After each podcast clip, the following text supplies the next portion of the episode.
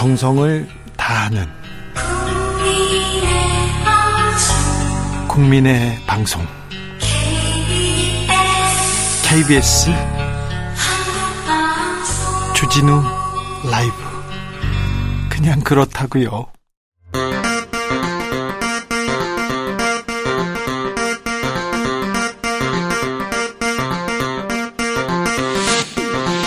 주진우 라이브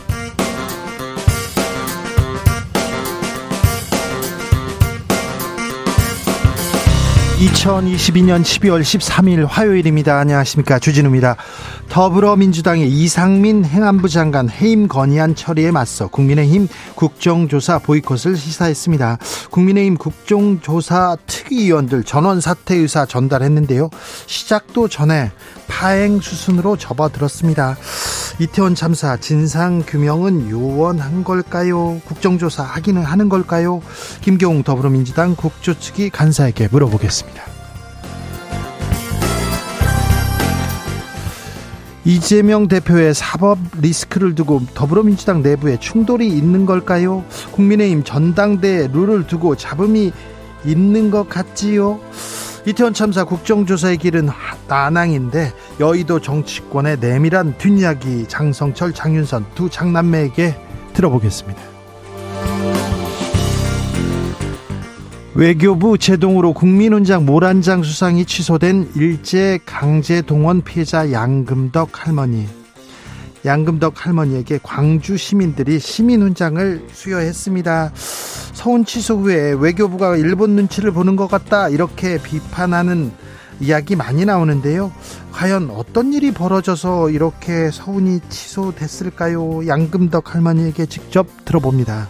나비처럼 날아 벌처럼 쏜다. 여기는 주진우 라이브입니다. 오늘도 자중차에 겸손하고 진정성 있게 여러분과 함께 하겠습니다. 박찬욱 감독의 영화 헤어질 결심이 골든글러브상 비영어권 영화 작품상 후보에 올랐다고 합니다.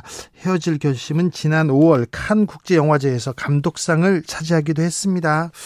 과연 음, 골든글러브에서 한국 영화 다시 수상 프레이드, 퍼레이드 이어갈지 기생충 미나리가 골든글러브에서 수상했기 때문에 또 우리 뭐, 뭐 당연한 것처럼 뭐 자주 있는 일인 것처럼 그렇게 느껴지기도 합니다. 네. 올해 이렇게 하루씩 이렇게 지워집니다. 마무리돼 가는데 아, 잘 정리되고 계십니까? 내년 결심 세우셨습니까? 내년 어떤 결심 세워졌는지 아, 여러분께 들어보겠습니다. 어, 말씀하시면 됩니다. 저는 부인하고 헤어질 거예요. 그런 결심도 괜찮습니다. 네, 방송을 통해서 그런 거 접할 수도 있죠. 아, 내년에는 아, 뱃살하고 헤어질 겁니다. 술과 헤어지겠습니다. 담배와 헤어지겠습니다. 아, 뭐 금주할 금시, 결심, 겨, 어, 금연할 결심 다 환영합니다. 네. 음. 아내한테 헤어질 결심 말고 잘해줄 결심 그런 것도 받겠습니다. 샵 9730 어, 짧은 문자 50원 긴 문자는 100원이고요. 콩으로 보내시면 무료입니다. 그럼 주진우 라이브 시작하겠습니다.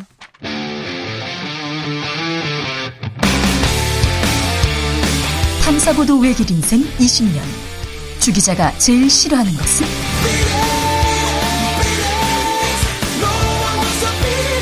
이 세상에서 비리와 부리가 사라지는 그날까지 오늘도 흔들림 없이 주진우 라이브와 함께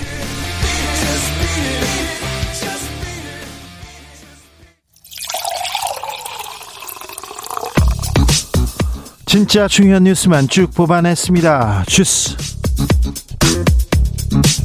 정상근 기자 어서 오세요. 안녕하십니까? 윤석열 대통령이 문재인 케어 폐기를 선언했어요. 네, 윤석열 대통령은 오늘 국무회의 모두 발언을 통해 지난 5년간 보장성 강화에 20조 원 넘게 쏟아부었지만 어, 정부가 의료 남용, 건강보험 무임 승차를 방지하면서 방치하면서 어, 대다수 국민에게 그 부담이 전가됐다라고 말했습니다. 어, 문재인 케어를 두고는 국민 혈세를 낭비하는 인기 영합적 포퓰리즘 정책이라고 했고요. 어, 재정을 파탄시켜 건강보험제도의 근간을 해쳤다라고 비판했습니다. 재정 파탄 포퓰리즘이라고요? 아, 근데 문재인 케어 때문에 아, 저는 수술을 했는데 저는 병원에 입원했는데 아, 정부에서 도와줘서 이번에 위기를 잘 넘겼어요. 이렇게 얘기하는 분도 있는데 문재인 케어 뭐가 문제인지 어떻게 바꾸려고 하는지 이 부분은 저희가 시간을 갖고 자세하게 설명해 드리겠습니다. 조만간 아, 전문가를 모셔가지고 이 얘기는 나눠봐야 되겠습니다. 어제 발표된 노동 개혁안에 대해서도 아, 논란이 많습니다. 윤, 윤, 대통령은 추진 의사 확인했습니다. 네, 윤석열 대통령은 어제 발표된 미래노동시장 연구회의 노동정책 개편 권고안에 대해서 어, 이 내용을 토대로 정부 입장을 조속히 정리하고 우리 사회의 노동 약자를 보호하기 위해 흔들림 없이 개혁을 추진하겠다라고 밝혔습니다. 어, 하지만 반발도 이어지고 있는데요. 이 민주당 측에서는 한국의 근로 시간이 OECD 내에서 어, 수년간 압도적 1위였다가 문재인 정부에서 다소 낮아졌다며 어, 주 단위로 엄격하게 노동 시간을 할당했던 건 그렇게 해야만 노동 시간을 줄일 수 있었기 때문이라고 비판했습니다.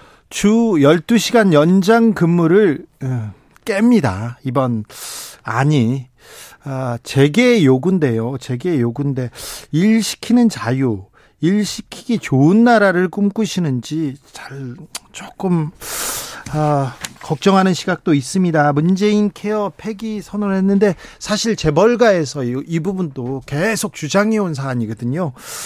아, 재벌가한테 자유를 그렇게 보장한다. 그것만은 아니겠죠. 어, 저희가 꼼꼼히 한번 들여다 보겠습니다. 예산안 평행선 달리고 있는데 윤석열 대통령이 직접 나서서 법인세 얘기했습니다. 네, 윤석열 대통령은 오늘 국무회의에서 내년도 정부 예산안 처리가 이뤄지지 않은 데 대해 매우 안타까운 마음이라고 말했는데요. 어, 그러면서 이 정부 예산은 고물가, 고금리, 고환율이라는 삼중고의 경제 위기를 극복하기 위한 것이다 라고 밝혔습니다. 어, 그러면서 이 부수 법안으로 지정된 세제 개편안은 우리의 국익과 민생의 사활적 이익이 걸려 있다라고 했는데요. 이 법인세를 인하해서 기업 투자와 일자리를 늘리고 경제 활력을 제고할 수 있도록 초당적 협력을 부탁드린다라고 법인세를 거론했습니다. 법인세 그리고 아직 코로나 시대에 한국 기업들 대기업들은 괜찮은데 작은 기업들 아, 영세 상인들이 힘든데 일단 법인세 지금 매달리고 있습니다. 부자 감세라고 지금 민주당에서는 반발하고 있어서 지금 법인세가 예산안 사안 중에 가장 중요한 관심사가 될 것 같습니다. 화물연대에 대해서 정부 강경 대응 이어가네요. 네, 어, 윤석열 대통령은 최근 종결된 화물연대 파업에 대해 우리 경제에 깊은 상처를 남기고 어, 두 차례 업무 개시 명령이 발동된 후에야 이 파업이 끝난 것에 대해 유감스럽다라고 말했고요. 이 파업 기간 발생한 불법 행위는 끝까지 책임을 물어야 할 것이다라고 말했습니다. 어, 국가가 이를 방치한다면 국민과 근로자, 사업주들은 겁나고 불안해서 아무것도 할 수 없다라고도 말을 했고요. 임기 내에 불법과의 타협은 없을 것이다라고 주장했습니다. 강경한 발언 계속 이어갑니다. 화물연대 위원장은 무기한 단식에 들어갔습니다. 네, 어, 윤석열 대통령 발언처럼 이 정부의 압박이 이어지고 있는데요. 이 정부는 앞서 제시했던 안전운임제 3년 연장안도 전, 전면 재검토한다라고 밝혔고요. 업무 개시 명령에 따르지 않은 두 명에 대해서는 형사 절차를 진행하고 있고 또 민간 기업의 손해배상 청구 소송까지 지원한다는 방침입니다. 아이고. 공정거래위원회도 부당 행위에 대한 조사를 이어가고 있고요. 또 몇몇 정유사 협력 업체들은 화물차 기사들에게 화물연대를 탈퇴해야 일을 할, 일을 줄 수 있다 이렇게 압박하고 있다고 합니다. 어, 결국 이봉주 화물연대 위원장이 어제 안전원임제 3년 연장을 요구하며 무기한 단식 투쟁에 돌입했습니다. 어, 또한 화물연대는 국제노동기구와 국가인권위원회에 개입을 요청했고요. 어, 정부를 상대로 한 소송도 검토 중입니다. 윤석열 대통령 김진표 국회의장을 관저로 불러서 만찬을 만찬을 했습니까? 네, 윤석열 대통령이 지난 7일 저녁 김진표 국회의장을 한남동 대통령 관저로 초청해 만찬을 함께한 사실이 알려졌습니다. 어, 김진표 국회의장만 왔던 건 아니고요. 김명수 대법원장과 유남석 헌법재판소장, 한덕수 국무총리 등도 함께 식사를 했습니다. 네. 어, 윤석열 대통령은 이 자리에서 김진표 의장에게 국회 계류 중인 내년도 정부 예산안의 조속한 처리를 위해 여야 협상을 잘 중재, 중재해 달라고 요청한 것으로 전해졌습니다. 검찰이 노영민 전 청와대 비서실장을 소환했습니다. 네, 서해 공무원 피격 사건을 수사 중인 검찰이 오늘 노영민 전 청와대 대통령 비서실장을 소환해 조사하고 있습니다. 어, 검찰은 노영민 전 실장을 상대로 사건 발생 이후 열린 이 관계장관 회의에서 오고 간 논의 내용 그리고 지시 사항 등을 확인할 방침이라고 하고요. 어, 회의에서 이대준 씨 사건을 은폐하거나 아, 자진 월북으로 몰아가려는 시도가 있었는지 등이 쟁점이 될 것으로 보입니다. 문재인 대통령 바로 앞에 있는 노영민 전 실장을 불렀습니다. 박지원 전 국정원장 내일 소환합니다. 네, 서울중앙지검이 박지원 전 국가정보원장에게 내일 오전 10시 검찰 출석을 통보했다고 박지원 전 원장이 어제 SNS를 통해 공개했습니다. 역시 서해 공무원 피격 사건 관련된 것인데요. 어, 박지원 전 원장은 검찰 소환에 응하겠다면서 공개 소환을 바란다라고 밝혔습니다. 네. 다녀오시면 저희가 모셔서 바로 어떤 얘기 있었는지 좀 들어보겠습니다. 국민의힘 권성동 원내대표가 이태원 참사 유족들에게 음, 막말 가까운 수준의 얘기를 했습니다. 그리고 김성회 전 대통령 실장, 아, 대통령실이죠. 대통령실 비서관도 막말을 했었는데요. 국민의힘 소속의 창원 시의원, 한 발 더 나아갔습니다. 네, 이태원 압사 참사 관련해서 국민의힘 소속의 김민아 창원시 의원이 어제 자신의 SNS에 어, 꽃같이 절디 젊은 나이에 하늘로 간 영혼들을 두 번 죽이는 유가족들이라면서 해시태그를 달아 막말을 쏟아냈습니다. 이 발언 수위가 너무 높고 좀 어처구니가 없어서 말씀은 안 드릴 텐데요. 어, 김민아 시의원은 지난달 23일에도 이 방송사 인터뷰에 나온 한 희생자 모친에게 어, 입에 담기 어려운 수준의 막말을 쏟아냈습니다. 네. 어, 민주당에 대해서도 노란 리본 8, 9년 우려먹고 깜장 리본 달고 얼마나 우려먹을까라며 역시 입에 담기 어려운 발언을 쏟아냈습니다. 어, 김이나 시의원은 자신에 대한 비판이 의회 내 외부로 확산되자 지난 12일에 올린 글은 삭제를 했었습니다. 서로 경쟁하듯이 지금 이태원 참사 유족들한테 막말을 쏟아내는데 인간으로서 정치인뿐만 아니라 인간으로서 이런 얘기를 하는 게 맞는 건지 아 참 안타깝네요. 국정조사는 어떻게 된답니까? 네, 민주당, 정의당, 기본소득당 소속의 이태원 참사 국정조사위원들이 오늘 국민의힘의 국정조사 촉구를 국정조사 초 참여를 촉구하는 내용의 기자회견을 열었습니다. 아, 이들은 오늘 중으로 국민의힘이 복귀 의사를 표명하지 않으면 국정조사 일정과 증인 채택 관련 모든 권한을 야 3당에 위임한 것으로 이해하고 아, 내일부터 본격적인 국정조사에 들어가겠다라고 밝혔습니다. 어, 그리고 이들은 정부가 국정조사 특위의 자료 제출 요구에 대해 제대로 협조하지 않고 있다라고 비판했는데요. 어, 답변을 회피하거나 엉뚱한 자료를 내는 일이 비일비재하다면서 예외를 두지 않고 고발하겠다라고 경고했습니다. 어, 그리고 유가족 협의회도 이 국회와 정부는 국정조사 관련 의무를 성실히 이행해야 한다라고 촉구했습니다. 네. 국민도 다 바라고 있으니까요. 네. 뭐가 사고 원인이 뭔지 누가 뭘 잘못했는지는 알아야 될 거 아닙니까? 김광동 진실 화해를 위한 과거사 위원장 음, 논란이 많습니다. 네, 윤석열 대통령이 임명한 김광동 진실 화해를 위한 과거사 정리위원장이 어제 취임을 했는데요. 이 과거 논문에서 5.18 광주 민주화운동 당시 벌어진 헬기 사격에 대해 명백한 허위 사실이라고 주장하고 5.18 북한 개입설에 대해서도 가능성 있는 의혹이라고 주장한 사실이 알려져서 5.18 단체들이 강하게 반발했습니다. 4.3 폭동이라고 주장하기도 했는데요. 이분 진실을 훼손하신 분인데 과거사를 훼손하신 분인데 이분이 가, 과거사 위원장이 된다고 합니다. 됐지요, 됐죠. 네, 참 우려가 큽니다. 행정안범 행정안전부의 경찰국 설치를 반대한 유, 유상념 총경 얼마 전에 저희 방송에도 나왔죠. 유삼명 총경 중징계 받았어요. 네, 경찰청 중앙징계위원회는 행정안전부 경찰국 설치에 반발해 전국 경찰서장 회의를 주도했던 류사명 총경에게 정직 3개월의 중징계를 통보했습니다. 어, 경찰청은 류사명 총경이 당시 경찰청장 직무대행이었던 윤희근 경찰청장의 해산 지시를 거부하고 참석자들에게 이를 전달하지 않았다면서 고심 끝에 중징계를 요구한다라고 밝힌 바 있습니다. 예, 다만 해산 명령을 전달받지 못한 다른 총경들은 불문 처리기로 했습니다. 어, 류사명 총경은 권력을 쥔 소수의 의견이 반영된 결과라면서 불복 절차를 진행할 계획이라고 밝혔습니다. 네. 판사들도 회의를 하고 검사들도 회의를 했는데 경찰들만 회의했다고 징계를 받는 것 이거 법이 공평한가 이런 얘기 나올 수도 있습니다. 올해 누적 적자가 무역 적자만 500억 불에 달한다고요? 네, 올해 무역 적자 규모가 연간 역대 최대를 넘어 사상 처음으로 500억 달러에 달할 가능성이 제기됐습니다. 오늘 관세청에 따르면 올해 무역 수지는 지난 10일까지 474억 6,400만 달러 적자를 기록하고 있는데요. 이미 연간 기준으로도 역대 가장 많은 적자입니다. 이 종전 최대 적자가 IMF 즈음인 1996년으로 당시에는 206억 달러 정도의 적자를 기록한 바 있습니다. 어, 올해 무역 수지는 글로벌 금융위기 당시인 2008년 132억여 원 적, 132억 어, 달러 적자에 이어 14년 어, 만에 처음으로 적자를 기록할 것이 확실한 상황입니다. 우리는 수입 수출로 먹고 사는 나라인데 수입을 해서 그걸 가공해서 또 수출해 가지고 먹고 사는 나라인데 아, 무역 적자가 계속 커진다고 합니다. 경제 위기가 아, 눈앞에 왔다. 내년도 더 추울 것이다. 혹독한 겨울에 이어서 겨울은 계속될 것이라는 이런 전망이 많습니다. 여기에 대해서 좀 지혜를 모아줘야 되는데 이런 얘기가 없어서 좀 아쉽습니다.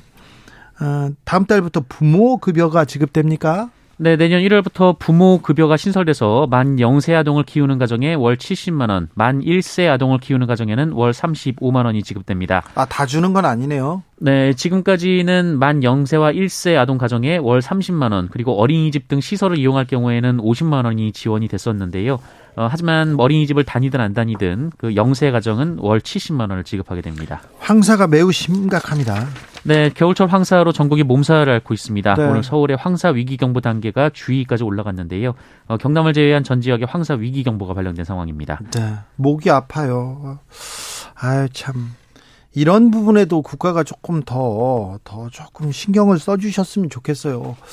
아, 우리 공기 질이 굉장히 다른 나라에 비해서 나쁘다는 거는 알고 있을 텐데 여기에 대한 환경 보호 를 위해서는 어떤 노력을 하고 있는지 이런 목소리는 전혀 들리지 않아서 하는 얘기입니다. 아, 눈이 많이 오더라고요. 지금도 옵니까? 네, 어, 많이 내리고 있습니다. 오늘 오후 2시부로 경기 남부, 충청권, 전북, 강원 남부 내륙 지역을 중심으로 대설주의보가 발표된 바 있습니다. 네. 어, 행정, 행정안전부는 중앙 재난안전대책본부 1단계를 가동했는데요. 이 내일까지 경기 남부 등에 10cm 이상의 눈이 내릴 것으로 전망이 되고 어, 충청권 등에는 5cm 내외의 눈이 내릴 것으로 전망이 됩니다. 어, 게다가 한파특보까지 발령될 예정이어서요. 어, 빙판길 조심, 조심하셔야 될 것 같습니다. 코로나 상황 어떻습니까? 네, 오늘 발표된 코로나19 신규 확진자 수가 86,852명입니다. 어제와 비교해 3.8배 급증했고요. 지난주와 비교해도 만여 명 정도 늘었습니다. 어, 재원 중인 위중증 환자 460명이고요. 사망자 29명이 나왔습니다. 주스 정상근 기자 함께했습니다. 감사합니다. 고맙습니다. 아, 내년에 어떤 결심 세우셨습니까? 올해 마무리 잘 하면서 어떤 결심을 세울 건지 아, 뭐, 뭐, 할 결심 들어보고 있습니다. 7873님, 내년에 복직 결심하고 있습니다. 육아휴직 끝내고 복직합니다. 복직 결심. 그건 결심 안 해도 그냥 하는 거 아닌가, 이런 생각도 하는데요. 네. 네잘 하시기 바랍니다. 2867님, 내년 검은 토끼띠 해입니다. 주진우 라이브 더욱더 열심히 들을 결심. 아유, 제가 또 이렇게 모범답안 것처럼 짜고 친 것처럼 어우, 죄송하고 감사합니다. 아, 3968님 내년에는 주진우 라이브 열심히 들을 결심을 해야겠어요. 재밌잖아요 얘기하는데 아이고 뭐 이렇게 옆구리 내가 콕콕 찌른 것 같잖아요. 어우 죄송합니다. 3094님 다시 만난 담배하고 헤어질 결심이요. 마이너스 수익률 하고는 진짜 헤어질 결심입니다. 네. 담배를 다시 피우기 시작했군요. 다 끊는데 또 피우기 시작하시는 분도 있어요. 그럴 수도 있죠. 황성희님, 내년 한 해 저는 효녀가 되어볼 결심하고 있습니다. 언니가 늘 부모님께 너무 잘해가지고요. 저는 그냥 언니 뒤만 따라다녔는데요. 올해는 제가 주도해서 부모님 모시고 맛있는 것도 먹으려 가고 경치 좋은 것도 가고 그러려고 합니다. 아, 훌륭합니다. 내년은 특별히 효도할 결심. 황성희님 응원합니다. 아이고, 훌륭하시네. 3123님. 아, 내년 제 소소한 결심은요, 돈도 아니고요, 다이어트도 아니고요, 수면할 결심입니다. 좋아하는 유튜브 OTT 좀 끊고요. 내년에는 꼭 잠을 더 많이 자야겠습니다. 올해 새하얗게 밤을 새면서 핸드폰 보느라고 평균 수면이 하루에 다 대여섯 시간 정도였는데 너무 피, 피곤해요. 네. 읍참 마속하겠습니다. 아, 네. 좀 많이 주무셔야죠.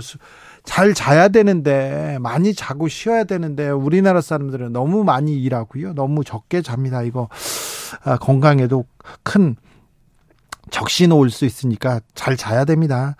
음, 네. 오늘 뭐 잠 못 자고 이렇게 또 내일 새벽에 축구 보신다는 분도 있는데, 아, 네.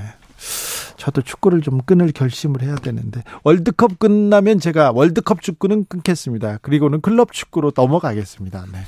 5530님 거꾸로 가는 정치 정책과 헤어질 결심한 거 아닙니까? 이렇게 얘기했는데 그러니까요. 그러면 안 되는데 정치가 정책하고 헤어질 결심한 것 같아서 네 아, 지적이 정확합니다. 0825님 내년에는요 투표 잘해서 거짓말하고 자기 추구하는 국회의원들하고 헤어질 결심했으면 좋겠습니다. 네 그래 잘 쳐다보고 있다가 잘 보고 있다가 막말하는 사람들 있지 않습니까? 그리고 아, 또 희생자들한테 희생자들 상처에 위로는 못 해줄 망정 막 후벼, 후벼파는 사람들 그런 사람들하고는 헤어지자고요. 좋은 결심하셨습니다. 주진우 라이브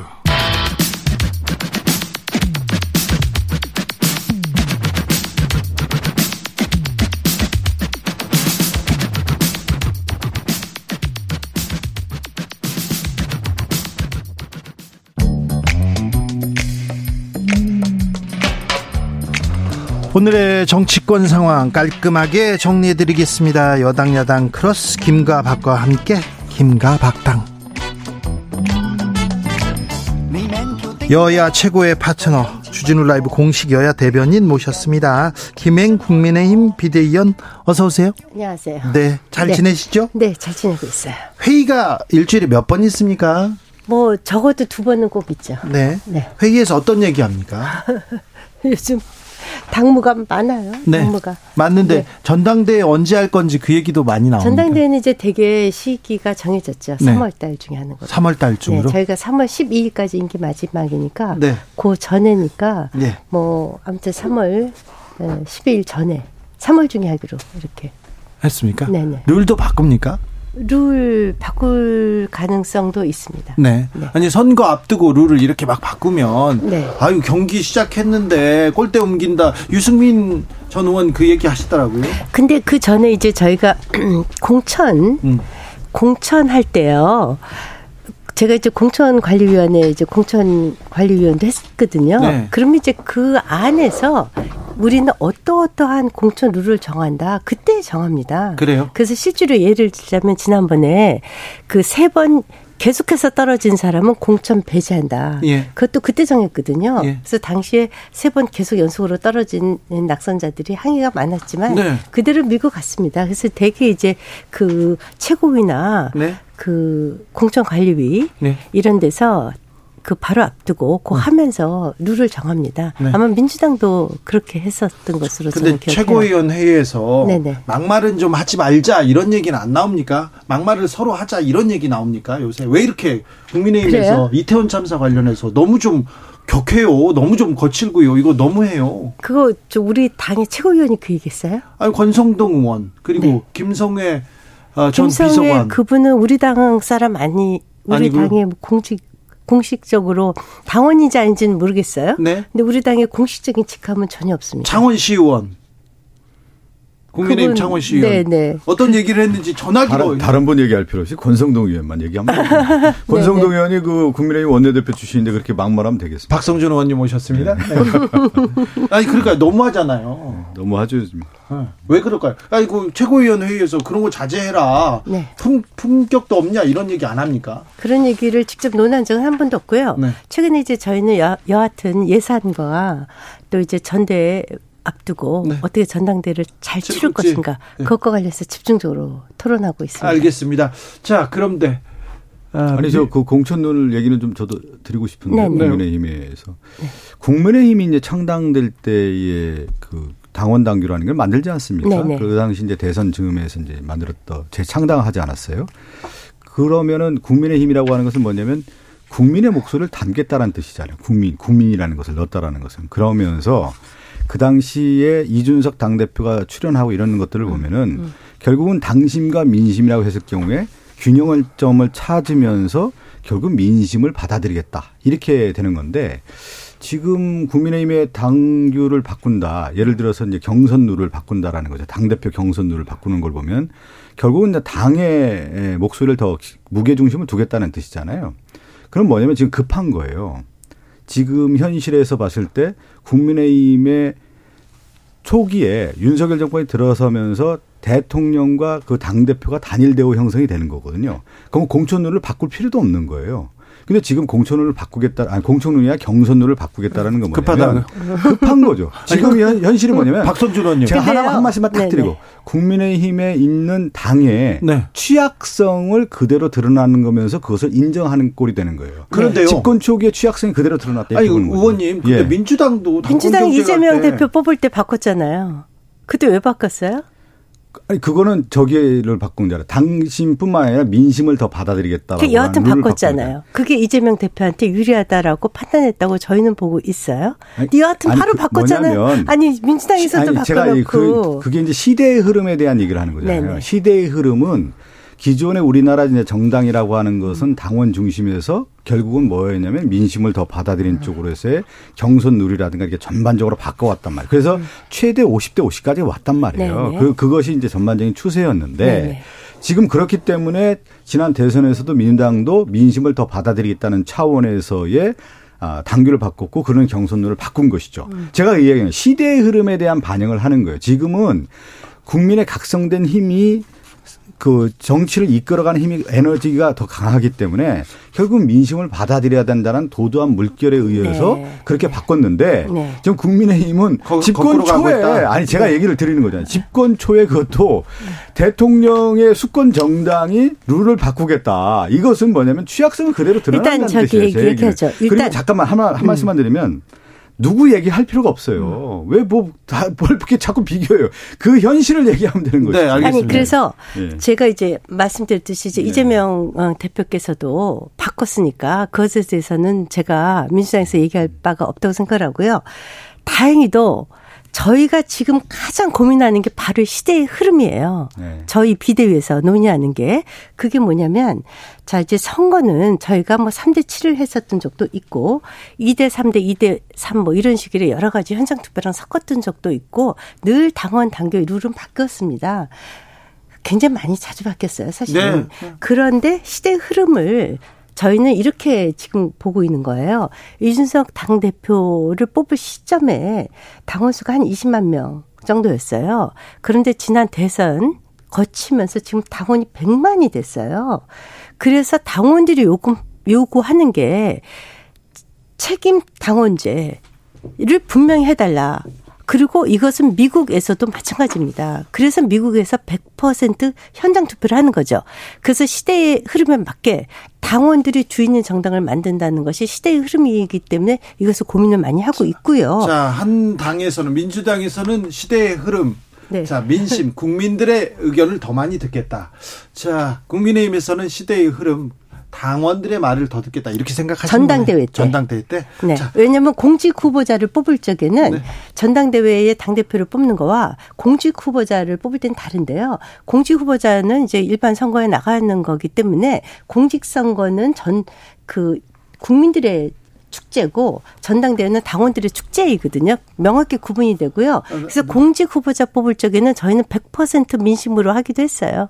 지금 그런데 네. 이제 이렇게 보여지는 거죠. 우리가 이제 정치라고 하는 것은 내가 표현하는 것도 있지만 어떻게 비춰지느냐도 매우 중요한 거잖아요. 이제 국민의힘의 지금 당권 경쟁 구도로 봤을 때 지금 민심을 받아들일 수 있는 당 대표가 없다라는 거 아니에요? 그러니까 이 얘기는 어떤 뜻이냐면 윤석열 대통령과 같이 노선을 걸어서 국민의힘이 이끌 수 있는 당 대표가 보이지 않는 가운데에서 유승민 카드가 떠오르니까 유승민 카드를 제거하기 위해서 당원 당규를 바꾸겠다 그런 뜻으로 비춰진단 말이죠. 그 그것이 오히려 취약성을 드러낸다는 말씀을 드리는 겁니다. 오히려 정정당당하게 승부를 하면 되는 것이죠. 저희는 그걸- 유승민 예. 당 대표 말씀을 드리면 지난 경기지사 선거 때 5대 5로 했거든요. 그리고 어 김은혜 후보는 당시 현역이라는 이 이유로 5% 감상까지 받았어요. 그럼에도 불구하고 졌습니다. 당시에 역선택도 없었어요. 역선택 없이 5대 5로 했어도 유승민 전 의원에 비하면 김은혜 의원은 초선 의원이거든요. 네. 그럼에도 불구하고 떨어졌습니다. 그런데 네. 권성동 의원이 지금 어, 당권 도전을 공식화했습니다. 그런 보도가 서울신문 단독 보도로 나왔고요. 네. 권성동 의원은 역선택 방지 조항 도입돼야 한다 이렇게 얘기하는데 그러면 역선택 방지 조항 도입할 필요도 없잖아요. 그러면 근데 있잖아요. 100%면 역선택 도입할 필요 없어요. 근데 권성동 의원께서 잘 모르시는 게 하나 있는데 저희 당은 늘 역선택이 있었어요. 그래서 당원 당규에는 3대 7로 이렇게 되어 있었고 그래서 이준석 당대표 때도 역선택을 어, 저희가 적용을 했어요. 근데 그거는 당원 당규에 있지 않고 여론조사 소위에 여론조사의 기술상 민주당이나 정의당 지지자들이 들어오지 않기 위해서 역선택을 도입한다는 문안이 있습니다. 그래서 당원 당규상에는 없지만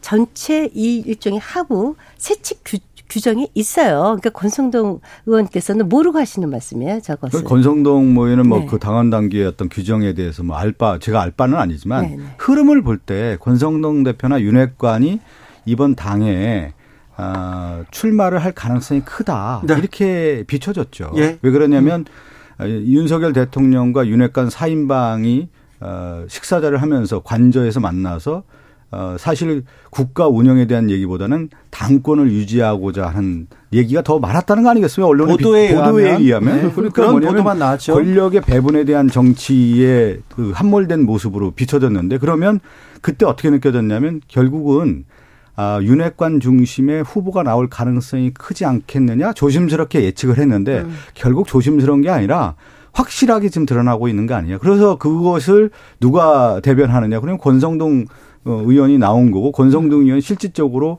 어, 지금 그동안에 원내대표 물러나서 조용히 있다가 다시 정치 전면에 나섰잖아요. 국정조사가 됐든 모든 이슈에 대해서 얘기하는 걸 보면은 아, 이게 수순이었겠구나. 네. 그것이 장재원 의원도 그것을 뒷받침해주는 그런 모습을 볼 때 일정한 수순에 의해서 지금 나오는 거 아니야. 이렇게 읽혀지는 것이죠. 근데 네. 저희 당의 지금 네. 후보군이 네. 한 10분 정도 돼요. 예. 네. 그분들 거의 다 출마하실 것 같은데. 네, 네. 출마를 하는데 이제 거기 네. 결국에 이제 무게 중심이라고 하는 것은 어, 이제 느껴지겠죠. 네. 느껴질 때 네. 권성동 뭐 의원이 나온다고 하는 것은 거, 기에 무게중심이 실리지 않겠습니까? 네. 또 아, 유성 유승민 전 의원이 어제 이 자리에 앉아가지고 이런 네. 얘기하셨어요. 아 경기도지사 경선 하는데 그 당시에 대통령 측에서 별별 수단 방법을 다 동원해서 떨어뜨리더라. 사람들도 못 만나고 선거를 치렀다. 이런 음. 얘기를 하더라고요. 네. 아, 이, 지금도 지금 아, 유승민을 잡아라 이렇게 지금 거의 모든 사람들이 유승민을 견제하는 거 아닙니까? 저는 있잖아요. 이분이 아니 대통령실에서 각 지구당에 연락해서 유승민을 만나지 마라 그런 식의 오더가 저는 민주당에서도 불가능해요. 그런 아, 식의 그 가능해요? 아니 정당에서 그게 불가능하다는 얘기예요. 그래서 이분이 도대체 무슨 얘기를 하시는지 모르겠고 처음에는 뭐 당심이 민심이다 처음에 출발하실 때 그렇게 말씀하시고 막상 경선 떨어지니까 무슨 대통령한테 당했다 이렇게 말씀을 하시는데 아니 그 저희 백만 당원이거든요. 당심이 민심이라고 생각해요. 백만 당원들한테 선택받지 못하는 사람이 당대표가 그렇게 될 자신이 없으면 당을 어떻게 이끌고 나가겠어요? 지금 그런데 김행 비대위원마저도 유승민 전 의원한테 좀 비판적인데 네네. 거의 모든 지금 국민의힘 분들이 나와서 네. 어디에서 또 인터뷰를 통해서 다른 또 음. 어, 기자회견을 통해서 거의 유승민만 이렇게 계속해서 때리거든요. 아니 안 때려요, 안 때리고 그분 출마하시면 또 출마하시면 좋겠어요. 출마하셔서 네. 어떠한 예컨대 제가 어저께 부산에 가서 조경태 의원님 만났어요. 네. 조경태 의원님이 제일 먼저 100% 당원 투표를 주장하셨어요. 근데 그분은 민주당에서 오셨어요. 네. 그래서 제가 조경태 의원님한테 아니 정말 의외다. 네. 민주당에서 오셨으면 유승민 의원님은 그래도 민주당에 계셨던 분은 아니에요. 전 의원님은. 네. 제가 어떻게 민주당에서 오셔서 그런 주장을 하세요? 그랬더니 그분이 딱 그러세요. 당대표는 당심으로 뽑는 겁니다. 그게 음. 정당 민주주의입니다. 네. 그것이 바로 조경태 의원님의 말씀이셨어요. 네, 조경태 의원님은 자기 지역구에 네. 핵무 핵무기 들여놓겠다고 이렇게 그런 주장도 하셨어요. 아무튼 뭐 그분 그분도 그렇게 얘기하시더라고요. 우리가 뭐 정당사를 얘기할 필요가 없죠. 네. 우리가 이제 정당이라고 하는 것을 보통 우리가 얘기하는 아, 진보 보수 계급 네. 정당에서 네. 출발하지 않았습니까? 네. 그러다가 그것이 이제 당원 중심으로 해서 진성 당원 중심으로 움직여야 된다라고 하는 것이 정당사였는데 네. 어느 순간 보니까 유권자층이 다 변화됐단 말이에요. 그 유권자들을 다 변화되다 보니까 정당이 어떻게 바뀌었냐면 캐치홀 파티로 바뀌었단 말이에요. 뭐 그래서 뭐가 됐냐면 당심이 아니라 결국은 민심도 그것을 룰에 반영을 해야 된다라고 하는 것이 이제 대세가 왔고 지금도 그것은 변함이 없는 거예요. 네. 근데 그것을 다시 퇴행하고자 하는 것이 어, 지금 국민의힘이기 때문에 제가 네. 취약성이 드러난다는 말씀을 드리는 겁니다. 그렇게 말씀하시면 네. 지금 미국의 그 100% 현장 코커스로 현장 당원 투표 뽑는 미국의 정치 제도가 가장 후진적인 제도라는 자, 말씀이신데 전당대회 룰 네. 얘기는 여기 이 정도까지 하죠. 네. 국민들은 별로 관심이 없거든요. 룰을 네. 어떻게 하는지 네. 어 저거 삽바 싸움 하는 거 아니야? 공천권 두고 자기네들 밥그릇 챙기기 하는 거 아니야? 이런 생각이 되는데 국민의힘 전당대회에서 룰 얘기를 너무 많이 하는 것 같습니다. 민주당도 그랬어요. 민주당 경선 때. 아니, 그러니까 룰, 룰이라고 하는 경우는 네. 항상, 네. 어, 지금 얘기한 것처럼 논란이 될 수밖에 없는 건데, 네. 제가 네. 가장 중요한 건 뭐냐면, 그 시대 흐름을 반영해야 된다는 거예요. 알겠습니다. 자, 경우에는 그 부메랑이 엄청 크다는 시대 겁니다. 흐름을 네. 시대 흐름을 읽는 국민의힘 민주당의 시각차가 커 보입니다. 그런데 국정조사 이거 어떻게 됩니까? 저 이태, 이태원 참사 국정조사 하기는 하는 겁니까? 국민의힘한테 물어봐야 되겠어요. 보이콧 합니까? 저희는 일단 국정조사 그 특위위원들이 다 사퇴를 했고요. 예.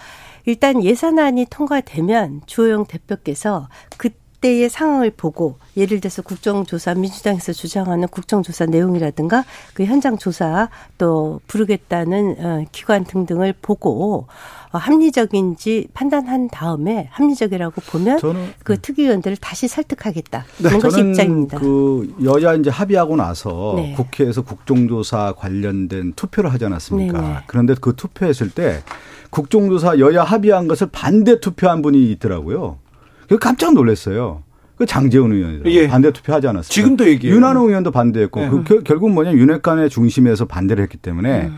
저는 딱 느낌이 우리 감이라는 게 있잖아요. 음. 아 이것은 국정조사가 국정조사 특위가 상당히 어렵겠구나 걸림돌이 있겠구나. 결국은 당의 중심이라고 하는 세력이 네. 시그널을 준 거 아니에요. 네. 뭐냐면 윤석열 대통령과 가장 가까운 윤핵관이라고 하는 장재훈 의원이나 윤한홍 의원이 국정조사 여야 합의한 내용에 대해서 투표를 했는데 반대 투표를 정확하게 던졌다라고 하는 것은 의원들에게 시그널을 준 거 아니겠습니까? 이 국정조사 특위가 네.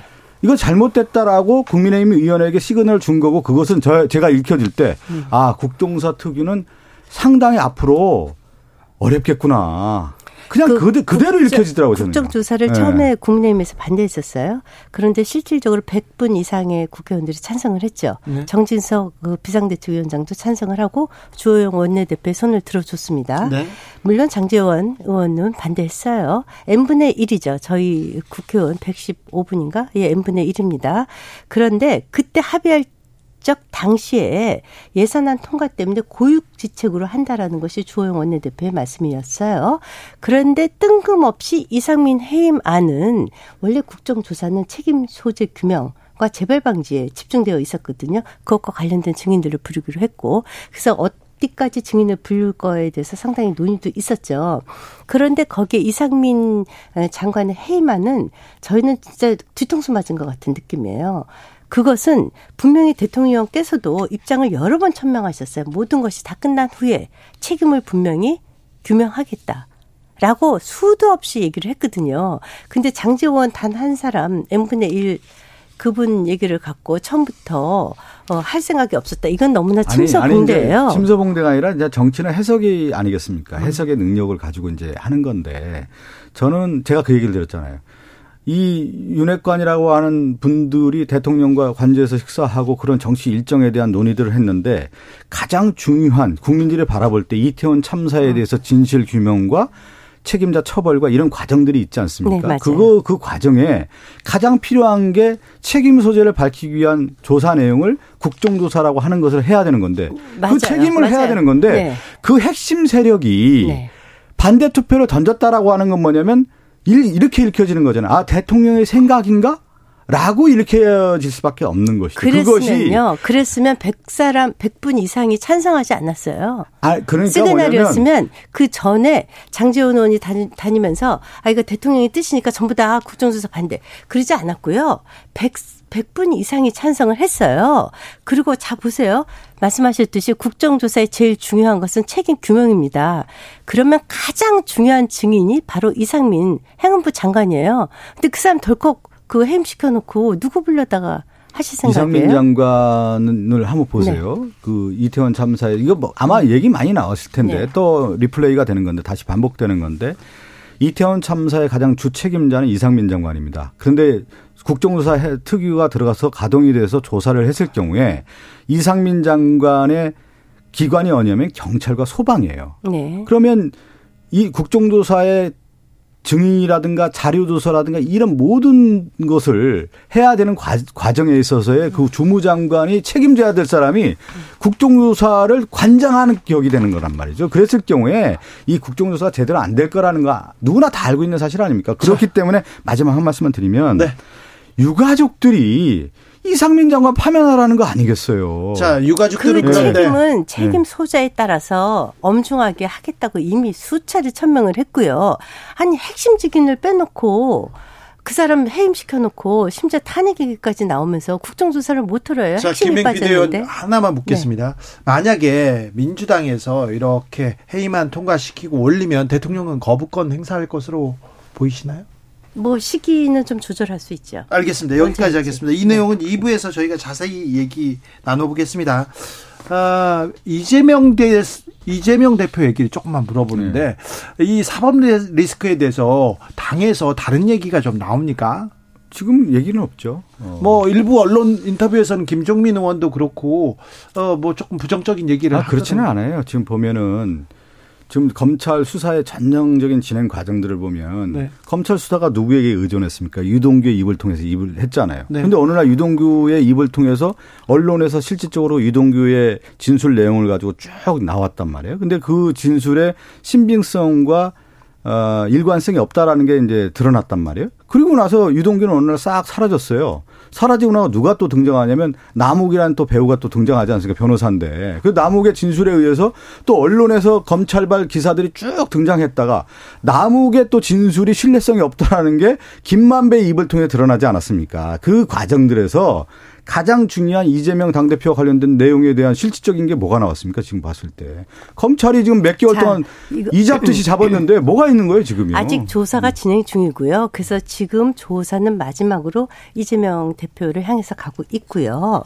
그리고 보세요. 이 범죄는 진중권 그 그분이 말씀하신 것처럼 아주 심플해요. 심플한 게 뭐냐면 지방 권력을 이용한 허가권의 사적 이용이에요. 자 보세요. 1조 원이 넘는 이익을 민간이 가져갔어요. 그것의 최종 결재권자가 이재명 대표예요. 이재명 대표가 없었다면 그 같은 모든 허가가 불가능해요. 그러니까 그 사람을 빼놓고 그거를 1조 원이 넘는 사적 이익을 취하게 한 것을 유동규가 했다? 말이 안 되거든요. 그거요. 조그만 회사에서도 있을 수 없는 일이에요.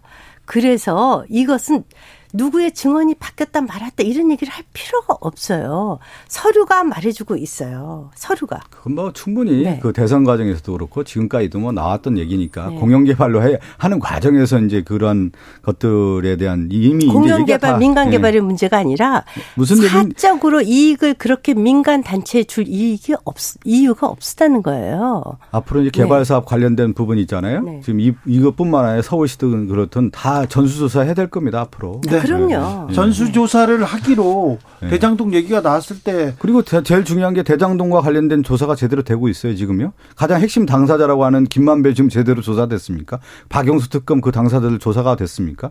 어, 지금 봤을 때 대장동과 관련된 내용들이 안 나오기 때문에 제대로 안 됐기 때문에 특검에 대한 얘기가 나온 거 아니겠습니까? 그래서 조사를 네. 지금 하고 있지 않습니까? 지금 이재명 대표는 민생 투어를 시작했는데 예, 예, 예. 그런데 자꾸 어, 측근들이 떠난다, 혼밥한다, 리더십 흔들린다 이런 기사 언론에 나오는데 이거 뭡니까? 가짜 뉴스죠, 그거. 가짜 뉴스입니까? 그런 거 아니에요? 아니, 제가 알기로는 내가 당, 당 대변인이잖아요. 네. 그 기사 보고 무슨 혼밥을 해요. 맨날 점심, 저녁 다 일정이 있어서 같이 식사를 하고 있는데. 그, 그, 그 일정들이 다 있는데 그건 잘못된 뉴스죠. 네. 네, 말도 안 되는 네. 뉴스가 가끔 보면 나오긴 하던데. 네. 민주당도 가짜 뉴스 들으니까 억울한가 봐요. 우리 진짜 민주당발 가짜 뉴스 생산 좀 하지 말아주세요. 어떤 아니 무슨 김의겸, 장경태 이런 분들 전부 가짜 뉴스 이렇게 만들어내는데 그거 그 정도가 그렇게 억울하시면 진짜 가짜 뉴스 좀 만들지 마세요. 가짜 뉴스 요새 국민의힘에서 많이 만들었죠. 네. 조작하고 맨날 뭐 지금 뭘 조작했나요? 지금 보면 고발사주 관련된 내용이라든가 네. 지금 사회공무원 피격 사건 관련된 부분에 대해서 정말 이거 제대로 제대로 좀 조사 중인데 무슨 가짜 뉴스예요? 지금 보면 봐봐요. 제가 그때 네. 국방에 있었는데 여야 다 만나서 그 내용에 대한 것을 월북 추정에 대한 얘기들 다 그 내용에 대해 인정하고 나서 지금 이렇게 바뀌었는데 지금 158명 이렇게 돔, 숨진 사람에 대해서는 제대로 조사도 안 하고 그러니까 국정조사 자, 자 보세요. 그러니까 제발 이상민 장관 불러다가 핵심 증인으로 갖다 놓고 국정조사 하자고요. 해임시키지 말고요. 우리가 원하는 거 아니에요. 그래서 조사를 해야죠 이상민 그럼요. 장관. 그러려면 왜 해임을 해요? 아니 불렀다 조사하시지. 제가 얘기하잖아요. 똑같은 네. 반복이에요. 지금 장관으로 있었을 경우에 조사가 제대로 되겠냐라고 하는 문제 의식을 해야 돼요. 이상민 장관이 지금 지금 역대 우리나라 정, 아니, 잠깐 들어보세요. 역대 정부에서 네. 이렇게 참사가 일어났을 네. 경우에 주무장관이 책임지지 않고 그 자리 지키면서 조사에 담, 조사의 담당자가 되는 경우가 어디 있습니까? 조사 받아야 할 대상자인데 담당자가 되고 있잖아요. 아니, 이상민 장관을 빼놓고 국정조사 하겠다는 건요. 안고 빠진 찐빵이에요. 아니, 못들어 국정조사를 신청해서 충분히 가능합니다. 그것은. 자, 그 얘기는 네. 제가 2부에서 네. 네. 2부에서 일반적으로 충분히 가능합니다. 다른 이, 네. 이야기로 넘어가겠습니다. 안고 빠진 찐빵은 정말 시청률이 안 나올 겁니다. 네. 그렇지는 않을 네. 겁니다. 네. 단팥. 단팥으로 저희가 아, 죄송합니다. 죄송합니다. 어, 죄송합니다. 단팥 윤석열 대통령의 찐빵. 사면론 어떻게 생각하시는지요? 이명박 전 대통령은 특별 사면 뭐 거의 뭐 된 것처럼 보이고요. 그리고 김경수 전 지사에 대한 어, 사면 뭐 복권은 없다 이런 얘기가 계속 들려오는데요. 이 뉴스 어떻게 들, 듣고 계십니까, 김행? 일단 이제 언론 보도니까 네. 뭐 예단할 수는 없고요. 사면은 사실 대통령만이 갖고 있는 고유 권한입니다. 그래서 이제 문, 문제는 사면만 하지 말고 복권까지 해달라 이 얘기 아니에요? 그래서 뭐 그러면 총선 대선 출마할 수 있죠. 그걸 뭐 본인이 딜할 수 있는 건 아니죠. 아니 저는 이명박 전 대통령을 수사했던 담당자가 누구였냐면 윤석열 중앙지검장 아니었어요? 네네. 그러면 윤석열 지검장이 당시에 이명박 전 대통령을 기소하고 수사했고 네. 감옥까지 보냈지 않았습니까? 네. 그 이유가 무엇인지에 대한 부분하고 그 이유가 잠깐, 무엇인지는 예, 한동훈 예. 서울중앙지검 3차장이 예. 이렇게 발표한 브리핑 내용이 있어요. 뭐 한번 찾아 들어보시면 아, 아, 굉장히 그, 그 이유가 있는데 네. 그러면 지금 사면에 대한 이유가 명확합니까? 제가 볼 때? 지금 오늘날 갑자기 사면한다는 거 아니겠어요? 이렇게 되면은 몇 번 나오긴 했지만 사면에 대한 정당성이라고 하는 부분 그리고 사면이라고 했을 경우에 결국 국민에 대한 합의에 대한 부분 아니겠습니까? 대통령의 고유한 권한이라고 하지만 국민이 바라봤을 때 타당하냐에 대한 부분 있잖아요. 구속시켰을 때 당시와 지금 사면에 대한 당사자가 같은 분 아닙니까? 그러면 네. 충분하게 설명이 돼야 되는 거죠. 그냥 사면하겠다 얘기하면 안 되는 거죠. 사면은 예. 문재인 대통령께서도 하셨고 여태 모든 대통령이 그래서 정치인 사면에 대해서 주저하는 겁니다. 그래서 지난 8.15 때 이명박 대통령이 사면시켜달라고 보수 쪽에서 그렇게 요청했음에도 불구하고 대통령께서 안 하셨어요. 이번에도 보수 진보 할 것 없이 많은 요청이 있지만 아직 뭐 김경수 전 지사가 어떻게 될지는 모르겠어요. 그렇지만 분명한 것은 대통령이 예, 옛날에 권위주의 시대에는 왕이 은사 같은 거거든요. 네. 그래서 국민 통합을 위해서 대통령이 할 수 있는 고유 권한이에요.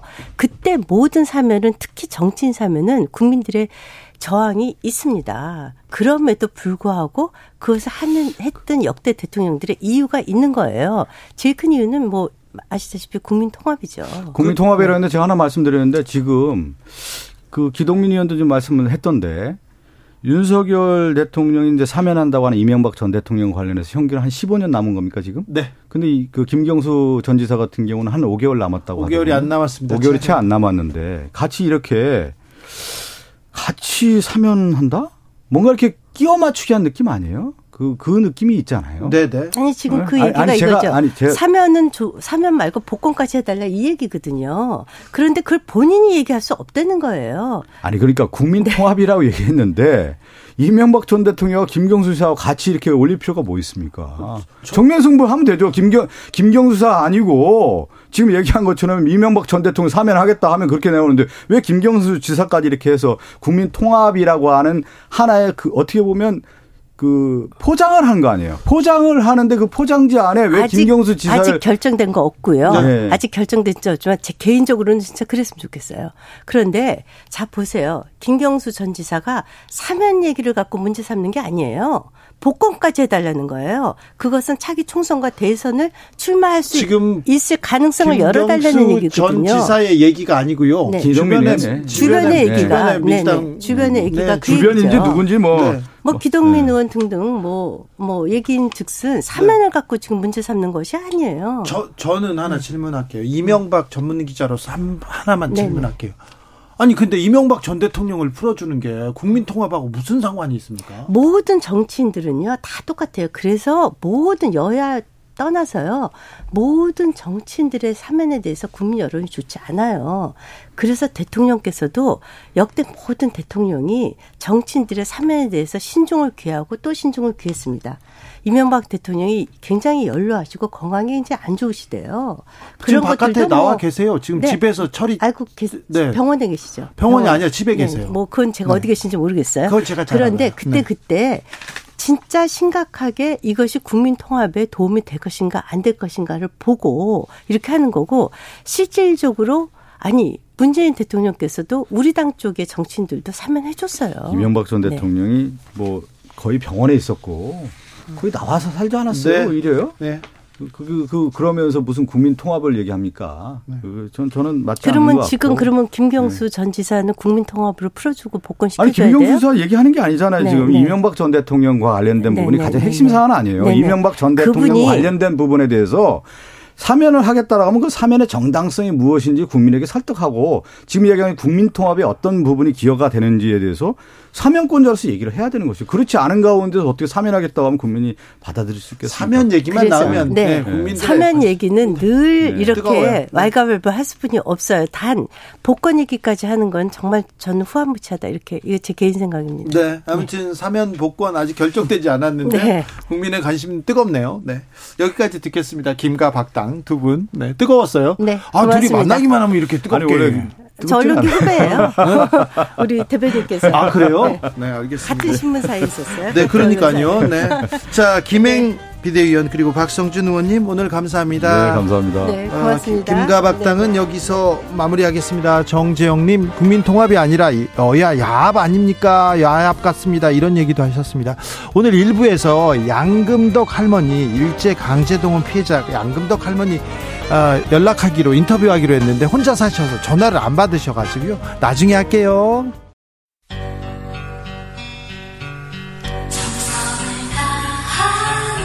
정성을 다하는 국민의 방송 KBS 주진우 라이브 그냥 그렇다고요.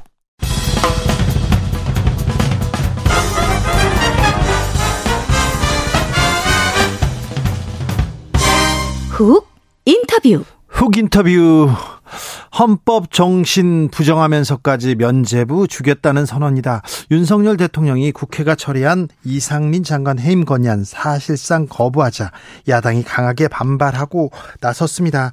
야당 의원들은 어, 여당 의원들 복귀하지 않으면 국정조사 단독으로라도 진행하겠다 이렇게 밝히고 있는데요.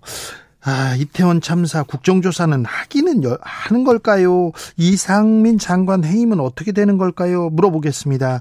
용산 이태원 참사 국정조사 특위 민주당 간사인 김교흥 의원 안녕하세요. 예, 안녕하세요. 네. 어, 의원님? 네네. 어, 민주당에서 국정조사가 시작하기도 전에 해임 건의안을 의결해 버렸기 때문에 국정조사 이제 무용하다, 불필요하다 이렇게 얘기하던데 어떻게 생각하십니까? 이 말에 대해서는?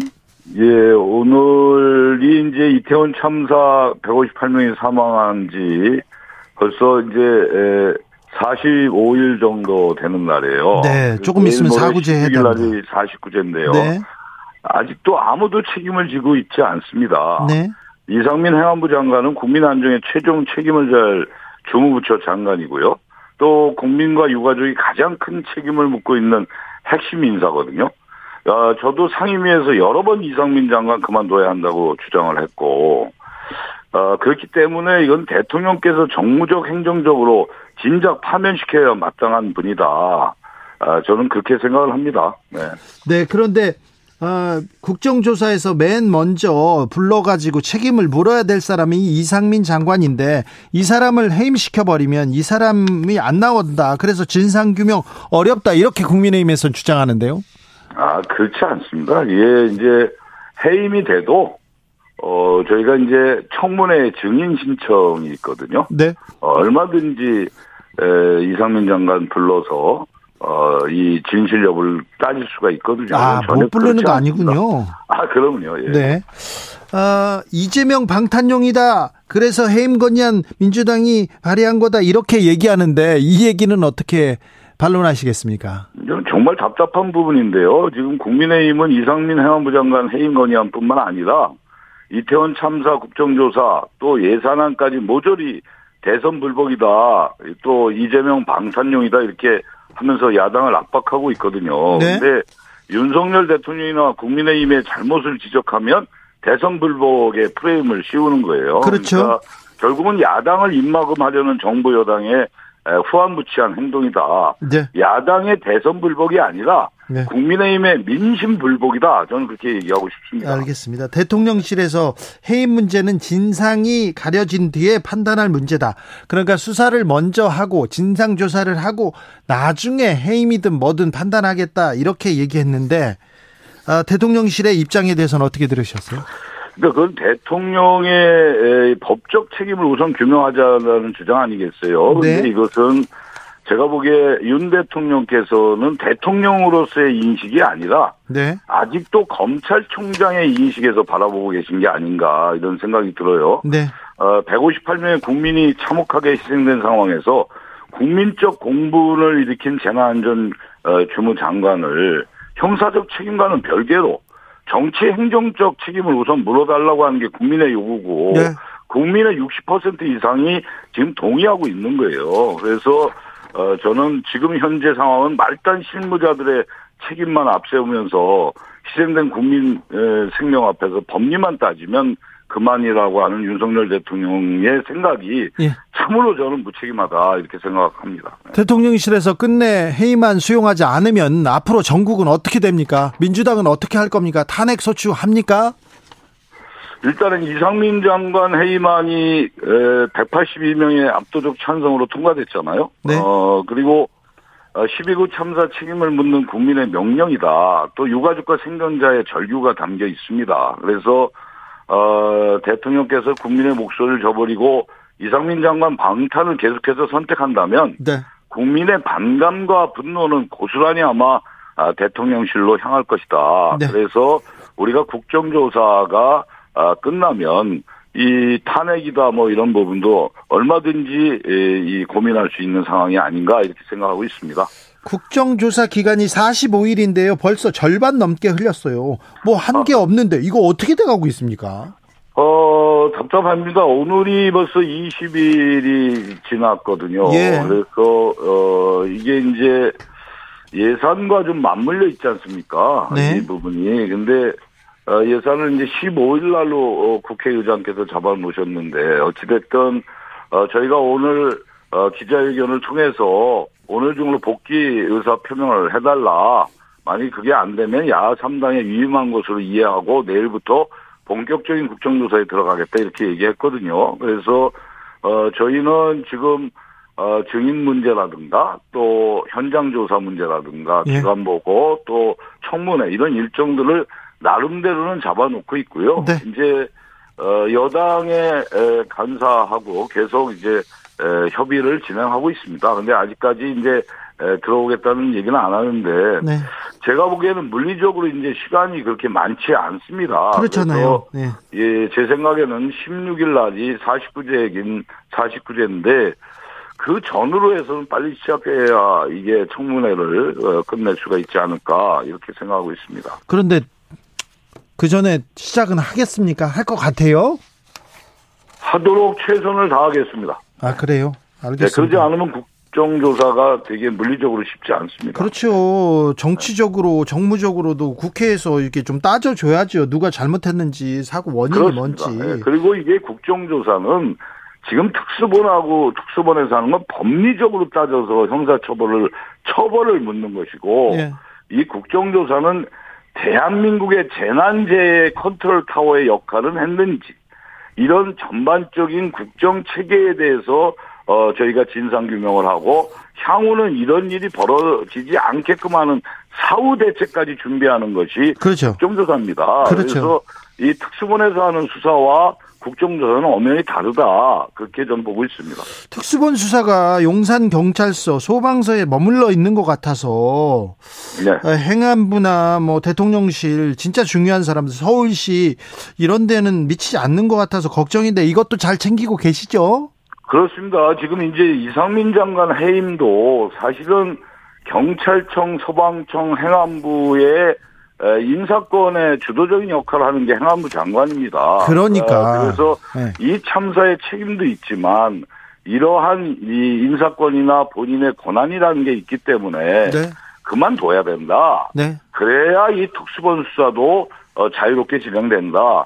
어, 이 소방 노조에서 이성민 장관을 어, 지금 이제 고발돼 했잖아요. 네. 그래서 어, 조사를 들어가서 압수수색까지 했지만 이상민 장관 방은 절대 압수수색 안 했거든요. 그러니까요. 그러니까 지금 이 특수본 수사는 밑에 하급직들만 지금 하고 있는 거지 윗선에 대해서는 전혀 진행과 계획이 밝혀져 있지 않습니다. 네.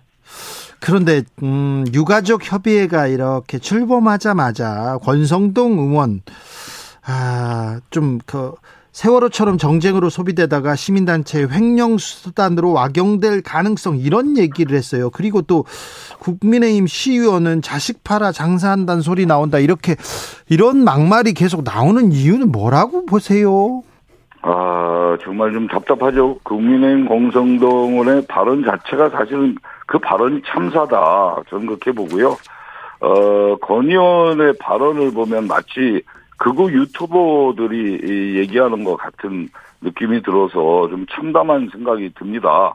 아, 이 유가족이 시민단체와 함께하게 된 계기 자체가 정부와 여당이 유족을 외면했기 때문 아니겠어요? 예. 어, 제가 이상민 장관에게 그런 얘기를 했습니다. 우리 상임위에서 유가족 분들을 한 자리에 모셔놓고 대통령께서 진정한 사과와 책임자의 처벌, 향후 재발 방지 대책을 어, 진정 어린 어, 얘기를 하신다면 좋겠다. 네. 그래서 그때 이상민 장관이 어, 적극적으로 검토해 보겠다는 얘기까지 했는데 네.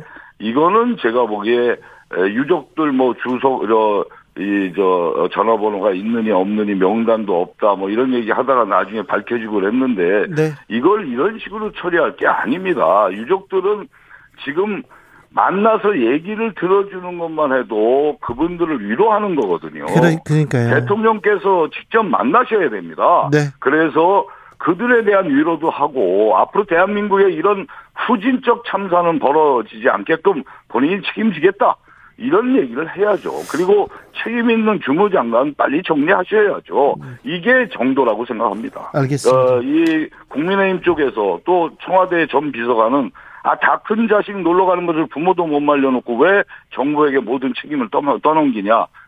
이게 말이 됩니까? 정말, 어, 생태 같은 우리 청년들 158명이 생으로 저렇게 압살 당했는데 어떻게 이런 얘기가 나올 수 있겠는가? 네. 우리 자식들이에요, 사실. 그러면, 그러면. 예. 저는 정말로 답답합니다. 예. 알겠습니다. 계속 애써 주십시오. 네, 알겠습니다. 국회 국정조사특위 야당 간사인 김경욱 민주당 의원 이야기 들었습니다. 아, 이 관련해서 저희가 국민의힘 입장도 들으려고 노력했는데요. 네, 바쁘시대요. 분들이 다 바쁘셔가지고요. 그러나 이야기 들어보는 시간 꼭 마련하겠습니다. 정치 피로, 사건 사고로 인한 피로, 고달픈 일상에서 오는 피로. 오늘 시사하셨습니까? 경험해보세요. 들은 날과 안 들은 날의 차이. 여러분의 피로를 날려줄 저녁 한 끼 시사. 추진우 라이브. 훅 인터뷰 이어가겠습니다. 일제 강제 동원 피해자 양금덕 할머니가 음, 국민 훈장 모란장 수상자로 이렇게 추천됐는데요. 외교부에서 제동을 걸어 무산됐습니다. 외교부는 좀 협의가 필요하다 이렇게 얘기했는데 아, 어떤 얘기인지 양금덕 할머니께 직접 들어보겠습니다. 할머니 나와 계세요? 예. 네. 아, 전화 안 받아서 걱정했어요. 아이고, 나 금방 들어왔어요. 아이고, 마실 나갔어요? 아니요. 그럼요. 어, 우리 시민회에서 일 보고 금방 들어와 한 10분 되었어요. 아이고, 알았어요. 전화 네. 안 받아서 걱정했다고요. 네. 예, 네. 예. 하, 할머니 오늘 기자회견 다녀오셨어요? 예, 예. 기자회견 가가지고 어떤 얘기 하셨어요? 아, 또, 뭐 우리가 그런 일, 저런 일, 여러 사람들이 일본서 다카시 선생이랑 와갖고. 네. 뭐 또, 이런저런 말하고 금방 갈려서 집에 들어왔습니다. 아, 그렇습니까? 다카시 선생이 일본에서 와가지고 뭐라고 하시던가요, 할머니한테? 이제 우리가 그 기분이 거기서 말을 그렇게 할 때. 네. 기분이 어쨌냐고. 기분이 좋을 사람이 누가 있어요? 네네네. 네, 네. 네, 그래서 악착같이 우리가 더 힘을 버텨서 어, 일본, 저, 어한테도 지지 말고, 네. 우리 악착같이 노력합시다. 그랬어요. 알겠습니다. 위안부 모독할 때마다 할머니가 나와서 앞장서서 얘기도 하고, 영상도 찍고 막 그랬잖아요. 예. 그랬죠.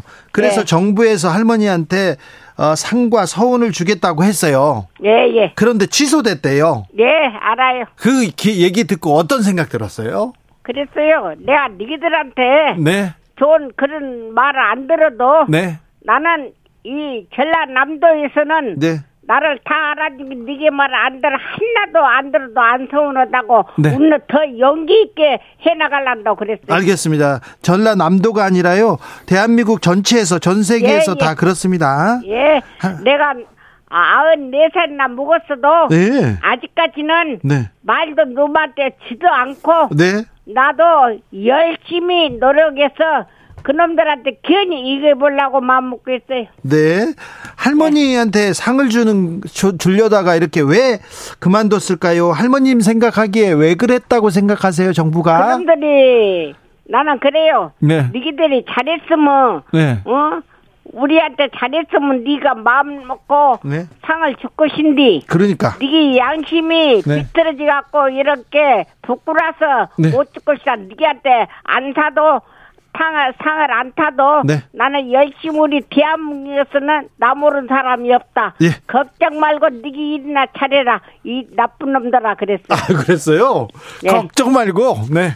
아이고 잘하셨어요. 예. 할머니 씩씩하신 목소리가 좋습니다. 힘이 넘치셔가지고. 예, 아직까지는 네.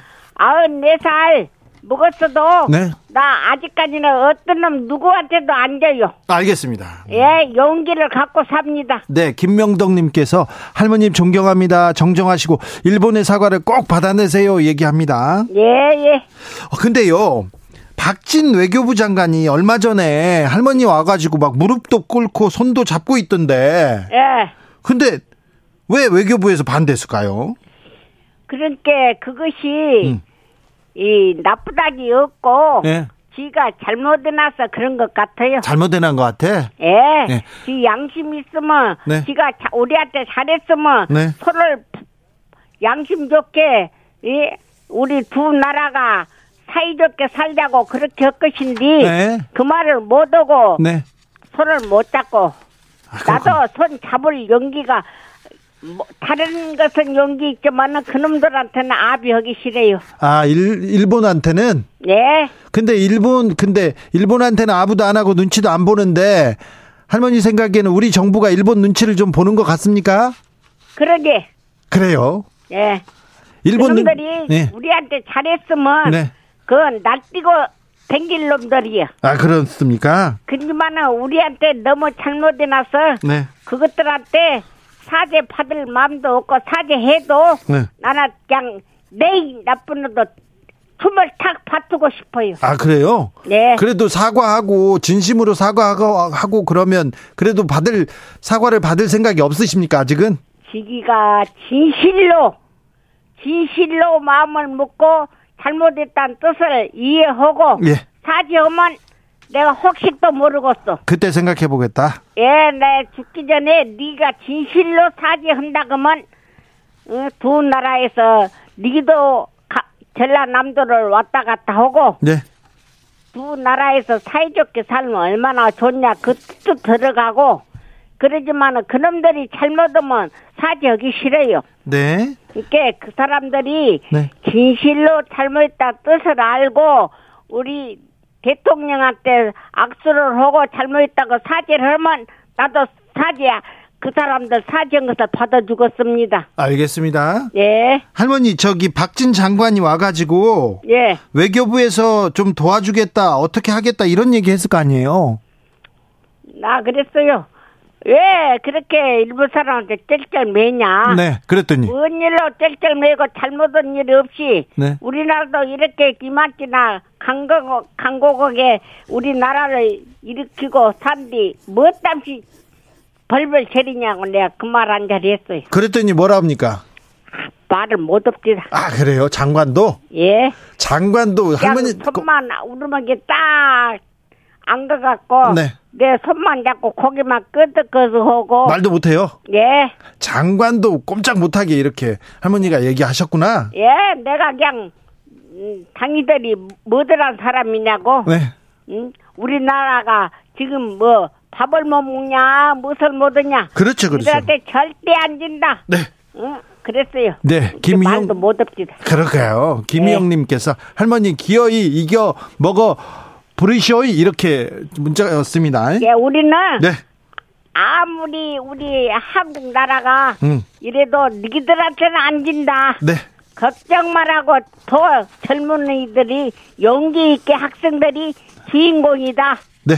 그랬어요. 알겠습니다. 우리나라를 무시하지 말라고 그랬어요. 그러니까 한국 정부에서는 아, 뭐지 상을 안 준다고 하는데 그래서 그런데 시민들이 할머니께 상을 줬다면서요? 예. 그래요? 예, 그러니까 그마만이 네. 네. 지기들한테 준 놈은 안 받아도 좋아요. 네.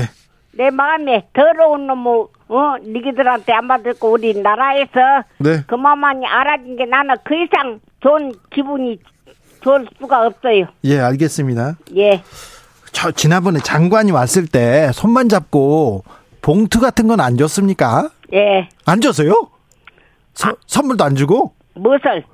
할머니한테 뭐 안 줬어요? 정부에서 왔을 때 장관이 왔을 때. 그놈이 막걸리 한 잔만 받, 내가 막걸리로 아주 좋아하지만은 막걸리 한 잔만 받아갔어 온이었거든. 아 막걸리 한 잔도 안 사주고 왔어? 걔안 갔어요?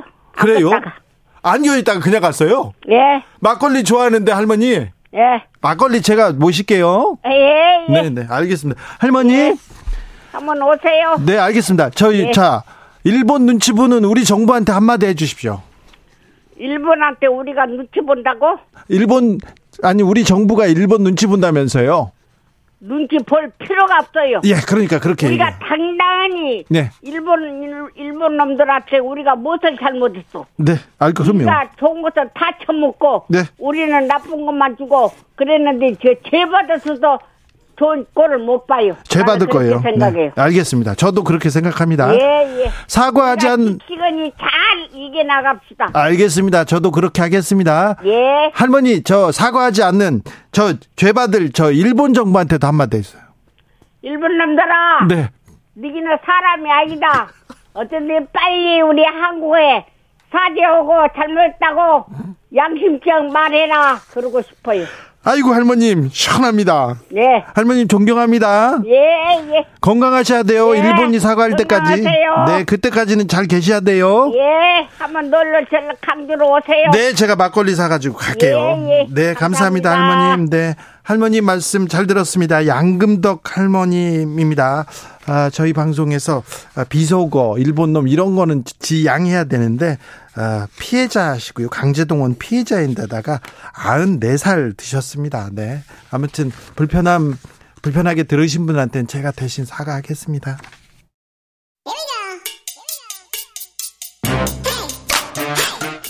뉴스를 향한 진지한 고민 기자들의 수다. 라이브 기자실을 찾은 오늘의 기자는 은지혁이요. 시사인 김은지입니다. 양금덕 할머니한테 국민훈장을 준다고 했다가 보류됐어요. 그런 게 좀 마음이 안 좋네요. 네, 이제 첫 번째 방금 나왔던 이제 할머니 인터뷰에서 우리가 많은 것들을 좀 느낄 수가 있는데요. 윤석열 정부는 한일 관계 모색 이렇게 굉장히 좀 애를 쓰고 있긴 한데 네. 우리가 지켜야 될 원칙이 무엇인지를 다시금 관계 개선도 중요하지만 함께 가야 될 가치가 무엇인지를 좀 깨닫게 해주는 바가 있는 메시지입니다. 네, 할머니 얘기를 들었는데 그래도 우리가 굽힐 필요는 없잖아요. 자존심이 있는데 잘못은 일본이 했잖아요. 네, 게다가 지난 9월에 이미 정부가 상을 주기로 결정을 했고 그 명단을 공개한 바가 있습니다. 그런데 갑자기 사흘 전에 정확히 4일 전이죠. 네. 예, 4일 전에 이렇게 입장을 바꾸면서 명단을 보류하겠다라고 하는 것은 당사자도 굉장히 당혹스러운 일이고요. 국민들한테도 그래요. 예, 그렇습니다. 아, 자존심도 없습니까? 원칙이라는 게 있고 그리고 정의라는 게 있지. 진실이 있고요. 역사라는 게 있는데 양심이라는 것도 있고요. 막 화날라고 그러네. 네, 물론 외교부에서는 이제 실무적인 문제 때문에 실무적인 문제라뇨. 이게 핑계죠. 네. 손 잡고 장관이 가가지고 무릎 꿇고 손 잡고 뭘 하겠다지 했는데 아무것도 안 했다지 않습니까? 네. 막걸리 한 잔도 안 받아주시고 참. 네, 물론 뭐 한일 관계 때문이라고 직접적으로 외교부가 말한 건 아니고요. 이번 수상과 관련해서는 갑작스럽게 부처 간 협의가 필요하다. 알았다고요. 알았다고요. 이야기를 했다고 합니다. 네. 됐다고 좀 아, 너무한다고 지금 얘기하고 싶습니다. 무슨 뭐 부처 간 협의 같은 소리야.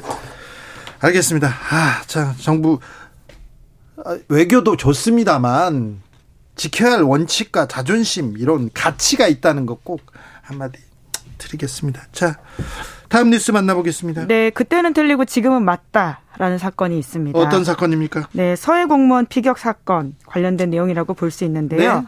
사건이 벌어졌던 당시와 지금 현대 네. 현재 이제 사안을 판단할 자료는 그때나 예, 지금이나 사실 크게 달라진 것들이 없거든요. 네. 이제 특수 정보 자료라고 할 수 있는 SI 자료 이런 것들을 어떻게 볼지가 정부가 바뀌어서 판단이 달라졌다.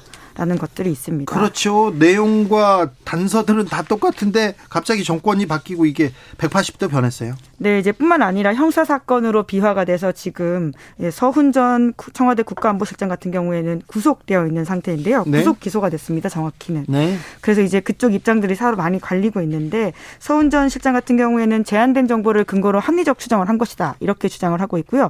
반면에 검찰에서는 문재인 정부가 해당 사건을 월북몰이라는 프레임으로 몰고 갔다. 이렇게 판단하고 있습니다.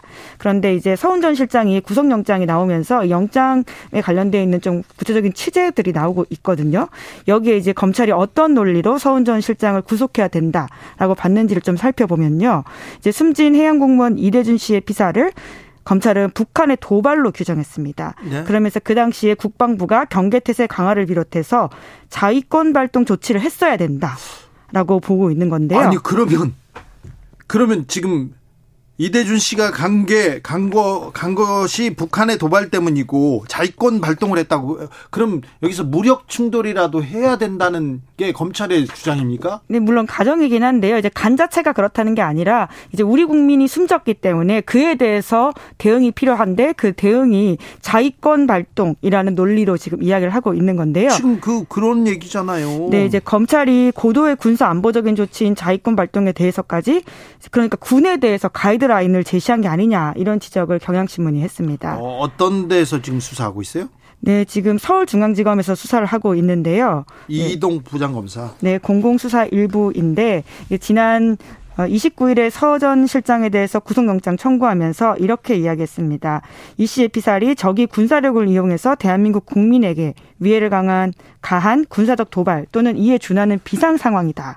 이렇게 이제 정의를 내렸고요. 그래서 거기에 맞춰서 국방부가 했어야 될 일들이 있는데 그것들을 문재인 정부가 막았다라는 판단을 하고 있는 겁니다. 아 근데 그때는 뭐 국민의힘 분들도 다 끄덕끄덕했는데 갑자기 이렇게 정권이 바뀌니까 사안이 판단이 이렇게 바뀌어가지고요. 네. 자, 서훈 전 실장은 기소가 됐고요. 오늘 노영민 실장도 어, 이 사건 때문에 불려간 거죠, 검찰에? 네, 앞서서는 또 이제 그 북송 어부 사건으로 조사를 받은 바가 있고요. 또 이제 이정근 전 사무부총장 관련된 사건도 있긴 합니다. 하지만 오늘 간 사건은 말씀처럼 서해 공무원 피격 사건으로 예, 조사를 받고 있다라고 하고요. 내일 은 예. 박지원 전 원장이 가고요. 네, 예, 본인이 이제 자신의 페이스북에다가 어, 써서요. 시간까지 공지를 했는데 공개적으로 자기는 조사받겠다라고 하면서 오전 10시에 출석한다라는 사실을 알렸습니다. 네, 관련해서는 국정원에서 이미 이제 고발을 한 바가 있거든요. 국정원 직원들이 이제 강제로 삭제하겠다 이런 식의 주장을 하면서 고발을 한 사건이 지금 굴러가고 있는 건데 이에 대해서 박지원 전 원장은 삭제 지시한 적도 없고 받은 적도 없고 한 것도 없다 이렇게 부인하면서 정치 보복이다라는 주장을 하고 있습니다. 네.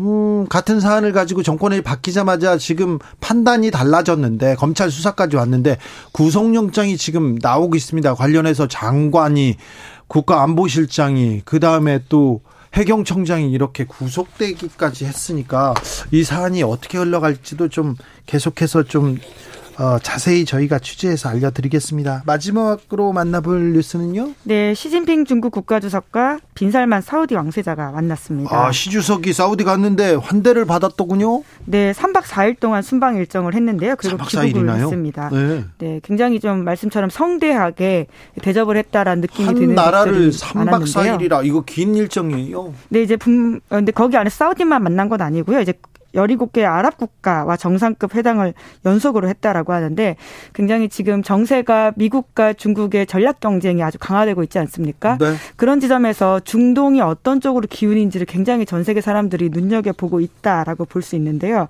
특히나 이제 석유와 관련해서는 더욱더 좀 눈길을 끄는 것들이 있습니다. 석유와 관련해서 시 주석이 석유를 위안화로 그러니까 중국 돈으로 구매하고 싶다 이런 얘기를 했는데 이게 경제 평론가나 경제 전문가들한테는 매우 큰 의미로 해석되더라고요. 네, 그렇죠. 왜냐하면 지금까지는 달러로 결제가 되었었고요. 그것이까지는 패권들이 엄청 났었습니다. 그렇죠. 국제 시장에서는 달러죠. 세계 시장에서는. 네, 사우디가 1974년 석유 파동 이후에 달러로만 석유를 거래해서 그리고는 미국에서는 안보를 보장해주는 소위 말해서 페트롤 달러 시스템을 유지해온 바가 있습니다. 네. 그런데 중국이 이제 이런 것들을 균열내겠다라는 시도를 대놓고 하고 있는 것이기 때문에 거기다가 사우디는 사실 미국의 형제국이라고 이렇게 이렇게 알려진 나라였는데 미국과의 균열 그리고 그 사이에 지금 중국을 만난다 굉장히 많은 데서 지금 촉각을 곤두세워요. 네, 이제 물론 사우디에서 확답을 한 건 아닙니다. 하지만 이제 분위기가 어떻게 될지 모른다. 그러니까 지금 상황이 바뀌었고 분위기가 바뀌었다라고 하는 것이 주는 현상 변경에 대한 사람들의 걱정과 우려 그리고 혹은 기대 다양하게 나오고 있는데요. 특히나 이제 이번에 빈 어, 시진핑이 가서 1조 달러 투자 유치를 하면서 아, 여기에 아, 이제 한국에서도 굉장히 화제가 됐던 네옴시티 계획 관련해서 MOU를 엄청 맺고 갔습니다. 아, 우리보다 훨씬 많이 맺었구나. 1조 네, 달러요? 네, 그렇습니다. 사실 거의 가장 많다라고 볼 수 있는데요. 어, 중국 같은 경우에는 2018년부터 사우디의 최대 무역 파트너라고 할 수 있고요. 그렇구나. 사우디도 원유의 4분의 1을 중국에 수출할 정도로 경제적으로 굉장히 커플링되어 있는 나라입니다. 그래서 그래서 관심이 많아요. 네, 미국. 에서 굉장히 지금 신경을 쓰고 있는 상황인 거죠. 네? 네, 공개적으로는 이제 시 주석이 중동에 간 것은 전혀 놀랄 일이 아니다 이렇게 덤덤하게 반응을 하고 있는데요. 네? 하지만 속내는 전혀 그렇지 않습니다. 왜냐하면 특히 이제 바이든 취임하면서부터 빈살만 왕세자와 사이가 굉장히 나빴었거든요. 네? 기억하실 텐데요. 그렇죠. 언론인 까슈크지 예, 사례에 있어서 특히 바이든은 인권을 중시하는 정책을 했기 때문에 사이가 굉장히 나빴었고요. 기억을 하실 텐데 지난번에 이제 바이든 대통령도 사우디를 찾은 바가 있습니다. 아유, 위기 때 갔죠. 예, 인플레이션 때문에 가서 증산 요청을 했었는데 면전에서 좀 망신을 당한 상황이어가지고요. 오히려 여기에 응하지 않고 감사를 주도하는 상황이기도 했었습니다. 자, 사우디는 미국보다 중국 쪽으로 가까이 한 발짝 더 갔습니다. 국제 질서가 지금 요동치고 있는데 요동치고 있는데 굉장히 좀 국제사회가 변동성이 큰 것 같아요. 그런데 우리는 잘 지금 대처하고 있는지, 우리 중국한테, 중국과 무역, 교역, 경제는 중국한테 이렇게 좀 기대고 중국에 팔아야 되는데, 무역 적자는 커지고, 중국과의 관계, 다른 나라와의 관계, 아, 이런 거는 잘 고민하고 계신지, 정치권에서 고려하고 있고 토론하고 있는지 잘 모르겠어요. 그래서 걱정이 됩니다. 걱정이 네. 많았습니다. 네. 아유, 양금덕 할머니한테 정치권에도 한마디 해달라고 하고 싶었는데 기자들의 수다 시사인 김은지 기자 함께했습니다. 감사합니다. 네, 고맙습니다. 교통정보센터 다녀올까요, 임초희 씨?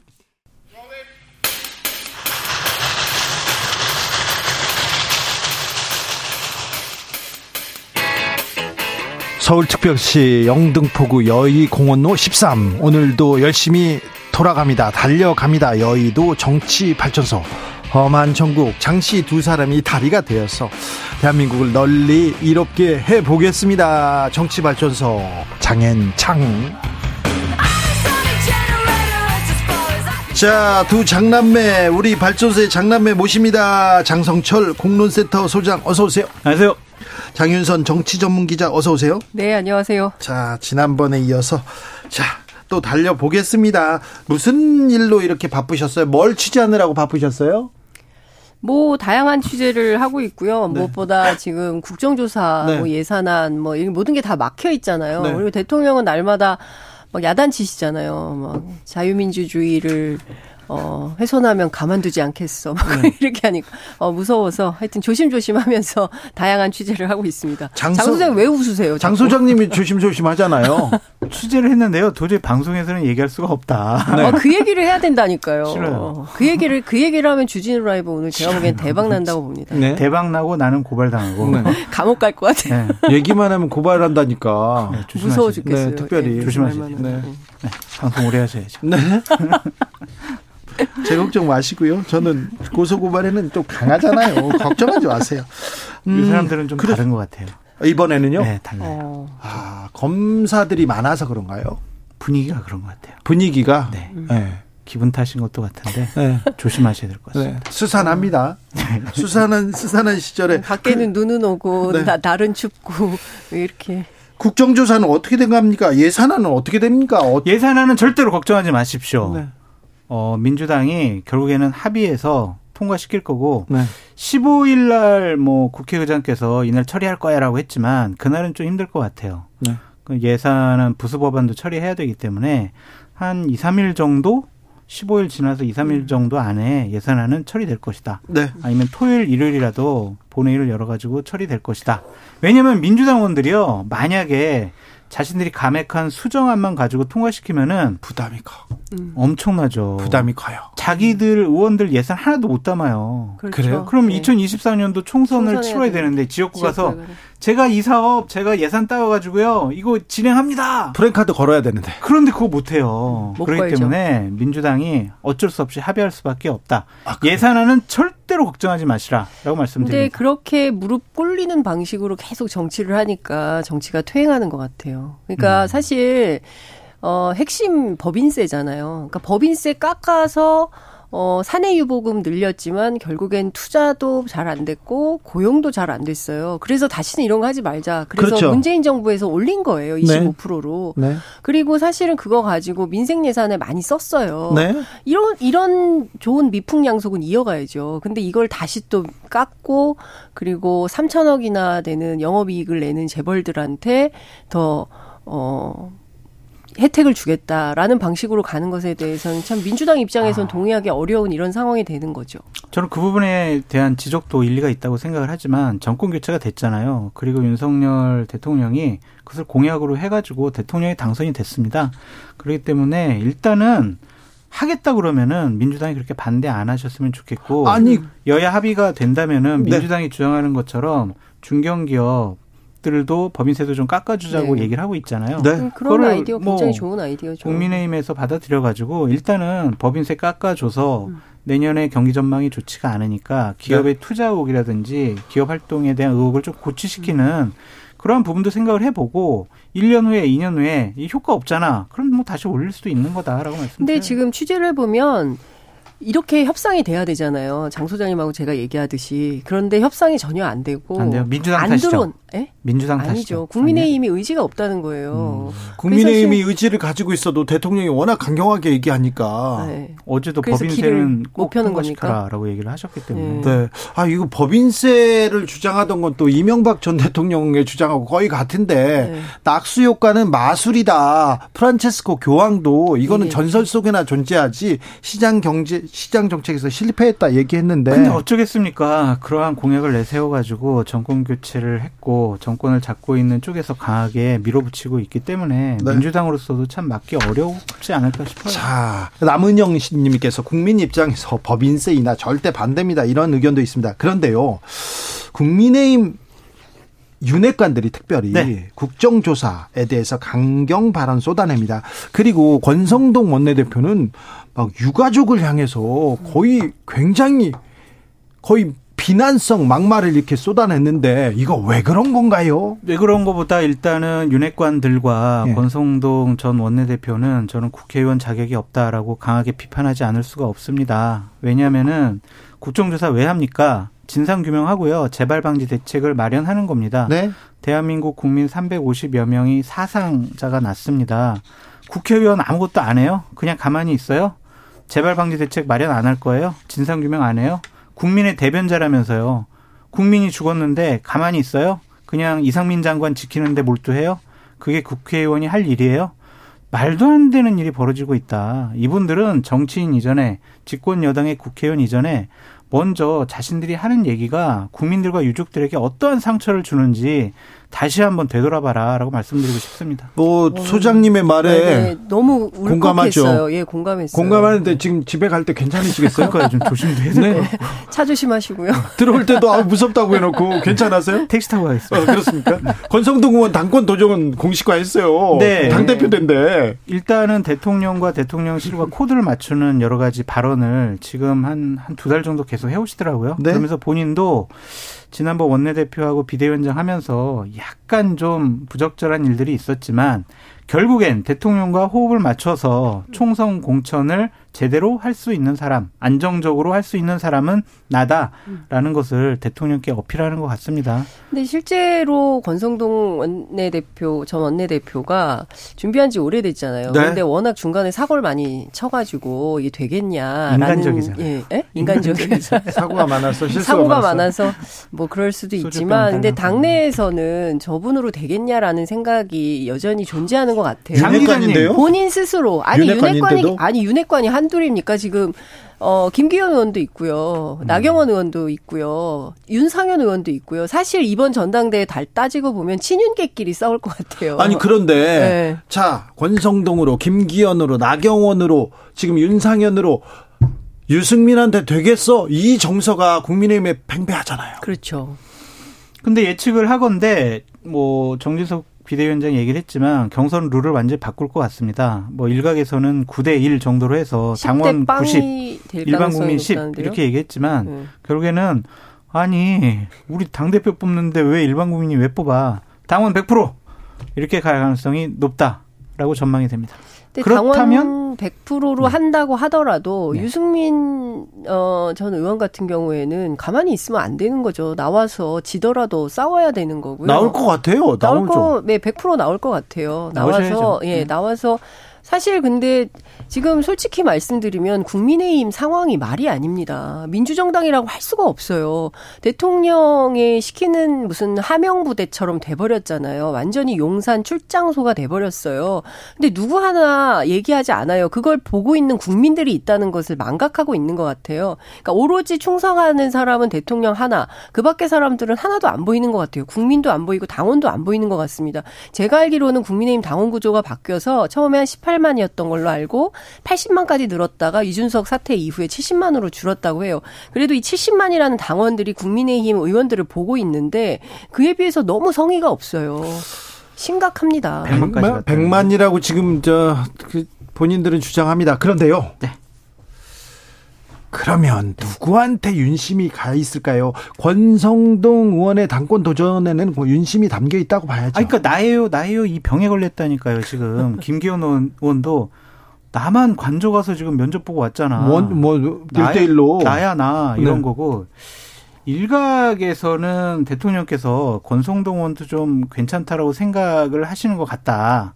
라는 또 소문도 있어요. 그래서 권성동 의원이 그러한 소문에 좀 부응하는 거예요. 여러 가지 좀 기운이 나가지고 음. 이제 당권 출마하겠다라고 의사를 표명한 것 같고 근데 그게 낙점하는 거잖아요. 그래도 되는 겁니까? 저는 그리고 대통령이 과도하게 당무에 개입을 하고 있는 게 확인이 되고 있어요. 민주정당으로서 있을 수 없는 일인데 너무 자연스럽게 받아들이고 아무도 음. 문제 제기를 하지 않는다는 게 저는 정당 정치를 퇴행시키고 있다고 생각하거든요. 네. 이래도 되나요? 그러니까 이거 이런, 안 되는 거 아닙니까? 이런 일은 정당 역사상 있진 않았죠. 예. 지도부랑 왕정 국가가 아니잖아요. 네. 대한민국이 지도부랑 대통령이랑 소통을 해서 네. 국정 운영을 어떻게 하고 민생을 어떻게 살필 것이냐 것이냐 그런 당정 협의를 하는 것은 좋지만 이렇게 전당대회라든지 공천 문제에 개입하려는 듯한 인상을 주는 것은 옳지 못하다. 사실은 근데 전당대 공천 문제 그리고 정치 이런 얘기를 하더라도 바깥에서는 우리가 유태, 이태원 참사 유족들을 위해서 이 정치 개혁을 위해서 이 나라를 위해서 위기를 어떻게 헤쳐나갈 그런 얘기가 나와야 되는데 반대로 돼 있어요. 그러니까 네, 그 대통령의 잘못이라기보다는 대통령을 모시는 참모들이 그러한 좀 스킬이 없는 것 같다는 생각도 좀 들어요. 근데 제가 취재한 바로는 대통령 여전히 마음을 못 정하셨다는 거예요. 누가 좋을지. 그 딱히 마음을 정하지 못하고 있다. 그래서 전당대회를 통해서 열심히 경쟁을 해서 네. 이기는 사람을 내 편으로 하겠다. 아, 그래요? 이런 얘기도 나오고 믿을 수 있는 사람 내 편. 네. 나에게 충성해라. 네. 여기서 네. 문제 들어갑니다. 네. 유승민 전 의원은 네. 뭐 9대 1이든 10대 1이든 룰에 관, 관계없이 룰은 뭐 자기 출마 결심에 전혀 문제가 되지 않는다. 룰에 관계없이 출마하겠다 이런 얘기도 했는데요. 어제 방송에서. 윤심을 받았다는 윤핵관 후보가 네. 유승민을 이길 수 있을까요? 현재로서는 저는 이길 수 있다고 봐요. 아, 그래요? 왜냐면은 국민의힘 당원들은 유승민 대표, 전 대표에 대해서 생각하는 게 일반 국민들하고 좀 달라요. 배신자 프레임도 있는 것이고 윤석열 대통령 지금 당선된 지 6개월 좀 지났는데 왜 대통령 도와주지 못하냐 계속 비판만 하냐 이런 생각을 당원들이 좀 많이 하고 계시거든요. 그렇기 때문에 유승민 대표가 당원들의 선택을 받아서 당 대표가 된다라는 것은 쉽지가 않다. 음. 그 제가 취재한 바로는 9대 1, 10대 0이 아니라 7대 3이어도 윤핵관이 될 거다. 그래요? 예, 국민들이 우리 당원들을 너무 모른다.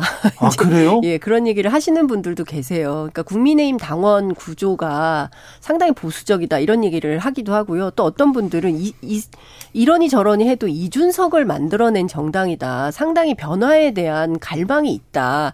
당심이라고 해서 민심과 그렇게 많이 다르겠냐 이런 이야기도 합니다. 근데 그러니까 여론조사 그러니까 상관없이 그렇게 가닙니까? 근데 제가 보기에는 어, 사실 이번 그 전당대회가 국민의힘의 명운이 걸린 한판 승부예요. 그러니까 예컨대 윤핵관이 대표가 되느냐, 아니면 소위 얘기하는 반윤의 리더가 되는 유승민이 되느냐, 혹은 비윤의 전사라고 하는 안철수가 되느냐에 따라서 완전히 한국 정치의 구도가 바뀔 겁니다. 그렇죠. 그런데 굉장히 중요한 선거예요. 당권 선거 안 중요한 때가 없었어요. 그런데 아, 이준석이 됐잖아요. 그리고 네. 이준석 이후에 이준석 당대표가 당에서 물러난 이후에 계속 무슨 얘기했어요? 당원이 되어주세요. 당원이 되어주세요. 지금까지 국민의힘 당원과는 좀 다른 2030들 많이 유입됐고 100만 명까지 늘었어요. 판도가 바뀌지 않을까요? 저는 해봐야 안다고 생각해요. 이번 선거 굉장히 국민의힘, 그러니까 오랫동안 정당 생활을 해왔던 국회의원들은 이거 하거나 마나 7대 3이든 9대 1이든 10대 빵이든 100% 윤핵관이 돼라고 생각을 하시는데 저는 이번 선거 해봐야 안다고 생각하고요. 당신과 민심이 다르지 않을 수 있다고 생각합니다.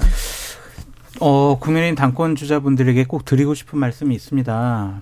당 대표가 되겠다라는 것, 당과 정치권을 어떻게 개혁하겠다라는 자신의 철학과 가치관, 비전과 목표를 내세우는 것이 당원들의 선택과 일반 국민들의 선택을 받는 지름길이라고 생각을 합니다. 근데 지금 당권에 출마하는 분들은 나 관저 갔다 왔거든? 네.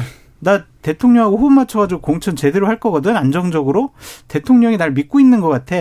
오로지 윤심만 바라보고 있습니다. 네. 이런 전당대회를 한다는 것 자체가 집권 여당으로서는 상당히 비극적이고 코미디의 결정판은 강신업 변호사가 네. 동상을 만든 동상을 세우겠습니다 하면서 아니 강신업 변호사가 그래도 네. 내공이 있는 분이세요. 특종도 많이 하시고 네, 내공은 있는데 어쨌든 당 대표로서 어떤 비전을 제시해야지 훗날에 광화문에 윤석열 대통령 동상을 세우겠습니다. 이게 당 대표 나가는 출마 비전이 되어서는 안 되잖아요.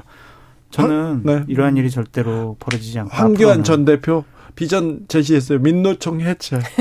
이게 이게 가능합니까? 당대표가 부정, 부정 선거. 네. 그러니까요. 자, 민주당으로 가보겠습니다. 민주당의 장윤성 기자님. 네. 이재명 죄 있다면 당 망해 이런 음. 얘기가 네. 조금 있습니까? 저변에 좀 나옵니까? 김종민 의원 개인 의견 같아요. 그러니까 제가 사실은 거의 매일 주말을 제외 주말에도 하죠. 그 거의 민주당 국회의원들하고 거의 통화를 하는데 거의 취재를 그 뭐, 그렇죠. 뭐, 네. 상당히 많이, 많이 하는데 하시죠? 이런 얘기를 하는 분은 많지 않아요. 네. 많지 않을 뿐만 되게 소수예요. 그리고 음. 대체적인 기류가 지금은 이재명 대표뿐만 아니라 당이 전반적으로 공격을 받고 있기 때문에 한두 명이 아니잖아요. 네. 지금 수사선상에 올라 있는 사람들이 그렇기 때문에 이것은 다 같이 연대해서 단일 대우로 대응하고 싸워야 되는 문제인 것이지 이거 너가 문제야 이러니까 안 돼. 뭐 이런 방식으로 어, 갈라치기 하는 것은 오히려 어, 당의 그 미래를 위해서 좋지 않다 이런 얘기를 굉장히 많이 하고 있습니다. 왜 자꾸 당을 다, 대표를 흔드냐. 네. 이건 굉장히 문제 있는 태도다. 이런 얘기를 하고 있죠. 그러니까 물론 이재명 대표가 최측근이라고 하는 김용 정진상 두 명이나 구속이 됐기 때문에 이 부분에 대해서 유감 표시 정도는 해야 된다라는 의견이 있긴 하지만 지금 전체가 아, 흔들리는 방식으로 가는 것은 옳지 않다. 이게 전반적인 기류인 것 같아요. 이견이 별로 많이 나오지 않는다. 민주당은 그렇다고 합니다. 이거 이러한 민주당이라면 국민의힘을 비판할 자격이 없다 민주당도 좀 그렇게 말씀드리고 싶어요. 왜요? 이재명 당대표 분신과 측근이 구속을 당했고 이재명 당대표가 임명한 성남시장 시절에 임명한 유동규 씨가 다양한 여러 가지 얘기들을 하고 있잖아요. 그 사람도 또한 여러 가지로 기소를 당했고 그럼 최소한 정치적인 책임을 져야 되는 거 아닌가요? 어쨌든 국민들께 사과 먼저 하는 게 맞지 않나요? 내 계좌 탈탈 털어봐라. 달아 없어지지. 난 아무 문제가 없어. 나는 끝까지 투쟁할 거야. 나는 정치 탄압받고 정치 보복당하는 거야. 이러한 정치적인 수사로 자신들 측근의 비리 의혹을 넘어갈 수 있다라고 생각한다면 되게 낭만적이다라고 생, 말씀드릴 수밖에 없어요. 김용 정진상 이 두 사람이 이재명 당대표와의 연관성에 대해서 진술하지 않기 때문에 아직 어떠한 문제가 이재명으로부터 시작됐다라는 것을 우리가 알 수는 없지만 일단은 측근들이 저러한 상황에 속해 있다라는 것만으로도 노웅래 의원이 구속영장 청구됐다라는 것만으로도 일단 이재명은 당대표로서는 일정한 입장을 표명을 해야 된다. 회피하고 언급 안 하는 것은 비겁한 정치적인 행위로 비칠 수 있다라고 보여집니다. 근데 조금 갈래를 좀 나누어서 봐야 될 것 같아요. 그러니까 국민의힘 전반에 흐르는 이제 민주주의의 위기의 문제, 정당 운영에 있어서 민주주의의 위기 문제와 그 다음에 민주당으로 넘어가서 이재명 대표 어떤 개인적인 뭐 사법 리스크라고 할 수 있는 그런 문제들 어, 그리고 이제 김용 정진상 측근에 관련된 문제들, 이, 이 연결고리에서 어떤 증거나 이런 게 나오지 않는 문제들, 뭐 이런 등등의 여러 가지 복잡한 문제를 하나로 다 엮어서 이재명 네가 다 책임져.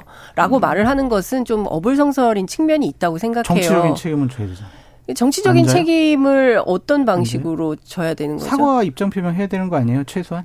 아니, 그러니까 사과, 아니, 네. 저도 이제 유감 표명은 필요하다고 생각을 하는데 지금 이 중요한 것은 이 사람들은 다 자신의 결백과 무죄를 주장하고 있고 그 부분에 대해서 입도 열지 않고 있잖아요. 그리고, 어, 구체적인 증거가 나왔다기보다 나무 게 진술에 의존하고 있는데 이 남욱도 사실은 김만배로부터 전해 들었다고 하고 김만배 재판에서는 그게 다 탄핵당하고 있는 이런 상황이란 말이에요. 그러니까 전반적으로 상황을 종합을 해보면 이재명이 어디서 어디까지 어떻게 책임을 져야 되는가라는 부분은 재판이 다 끝나기 전에는 확인할 수 없는 상황이 돼버렸어요. 복잡한 문제들이 많이 있기 때문에 그렇기 때문에 저는 이거를 다 퉁쳐서 네가 다 책임져라 이렇게 하는 건 무리가 있다고 장 기자님 말씀하시는 것은 결국에는 법률적인 책임 법률적으로 어떤 문제가 있는 것을 살펴보고 난 다음에 입장을 표명해야 아니 아니 그런 게 아니라 아닌가요? 법률적인 책임이 아니라 음. 재판을 다 지금 아직 나오지 않은 증거가 있고 어떤 증거가 나올지 모르기 때문에 따져봐야 된다는 점은 말씀을 드리는 거고요. 그 도의적인 차원에서는 저는 두 사람이 최측근이라는 두 사람이 어 어쨌든 어 구속된 상황이고 관련해서 최고위원회에서 그냥 말하고 넘어가는 것 보다는 뭐 기자회견이 됐든 어떤 방식으로든 본인의 입장을 피력할 필요는 그 있다. 그, 그런 얘기를 하는 거예요. 사과하시라. 네. 노웅래 민주당 의원은 구속영장이 청구됐습니다. 그런데 동료 의원들에게 맹세코 돈 받지 않았다. 저를 버리지 말아 주세요. 이렇게 호소하고 있는데 여기에 대해서 민주당은 뭐라고 합니까?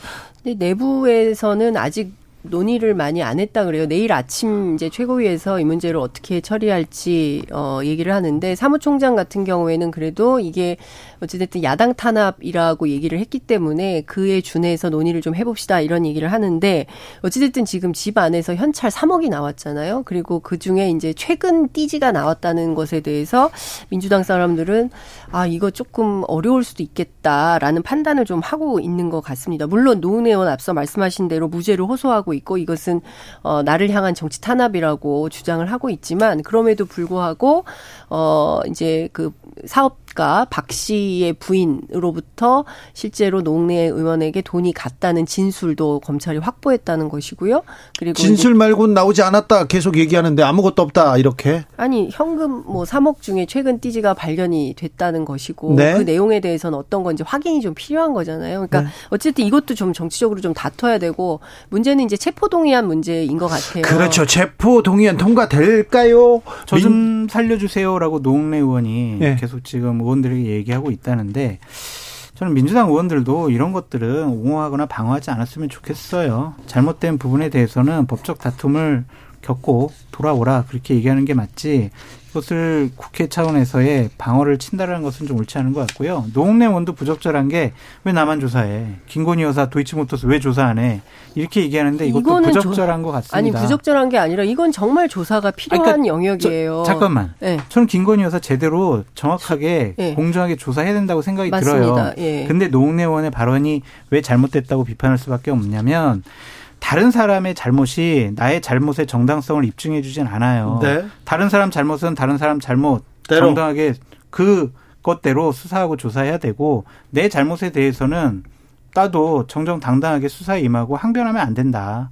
다른 사람 잘못했기 때문에 나도 잘못 없어요. 이렇게 얘기하는 것은 옳지 못하다. 그러니까 저는 뭐 노웅래 의원과 노웅래 의원의 주장과 별개로 김건희 여사와 관련된 이 도이치모터스 주가 조작 사건과 관련해서 증거가 계속 나오고 있잖아요. 네. 실제로 다른 거 다 떠나서 김건희 엑셀 파일이 나온 거 아닙니까? 네. 그래서 관리한 정황이 다 확인이 된 거예요. 조사해야죠. 인출액이 네. 얼마고 잔액이 얼마고 현, 그래요. 그 수사는 왜 계속 도를 못 내는지. 이 검사가 직접 공개한 겁니다. 검사가 재판 중에. 네. 그렇기 때문에 이 부분과 관련해서는 도대체 누가 어떻게 한 건지 확인을 해야 됩니다. 장윤선, 장정철 시간이 다 됐습니다. 감사합니다. 감사합니다. 저는 내일 돌아올게요.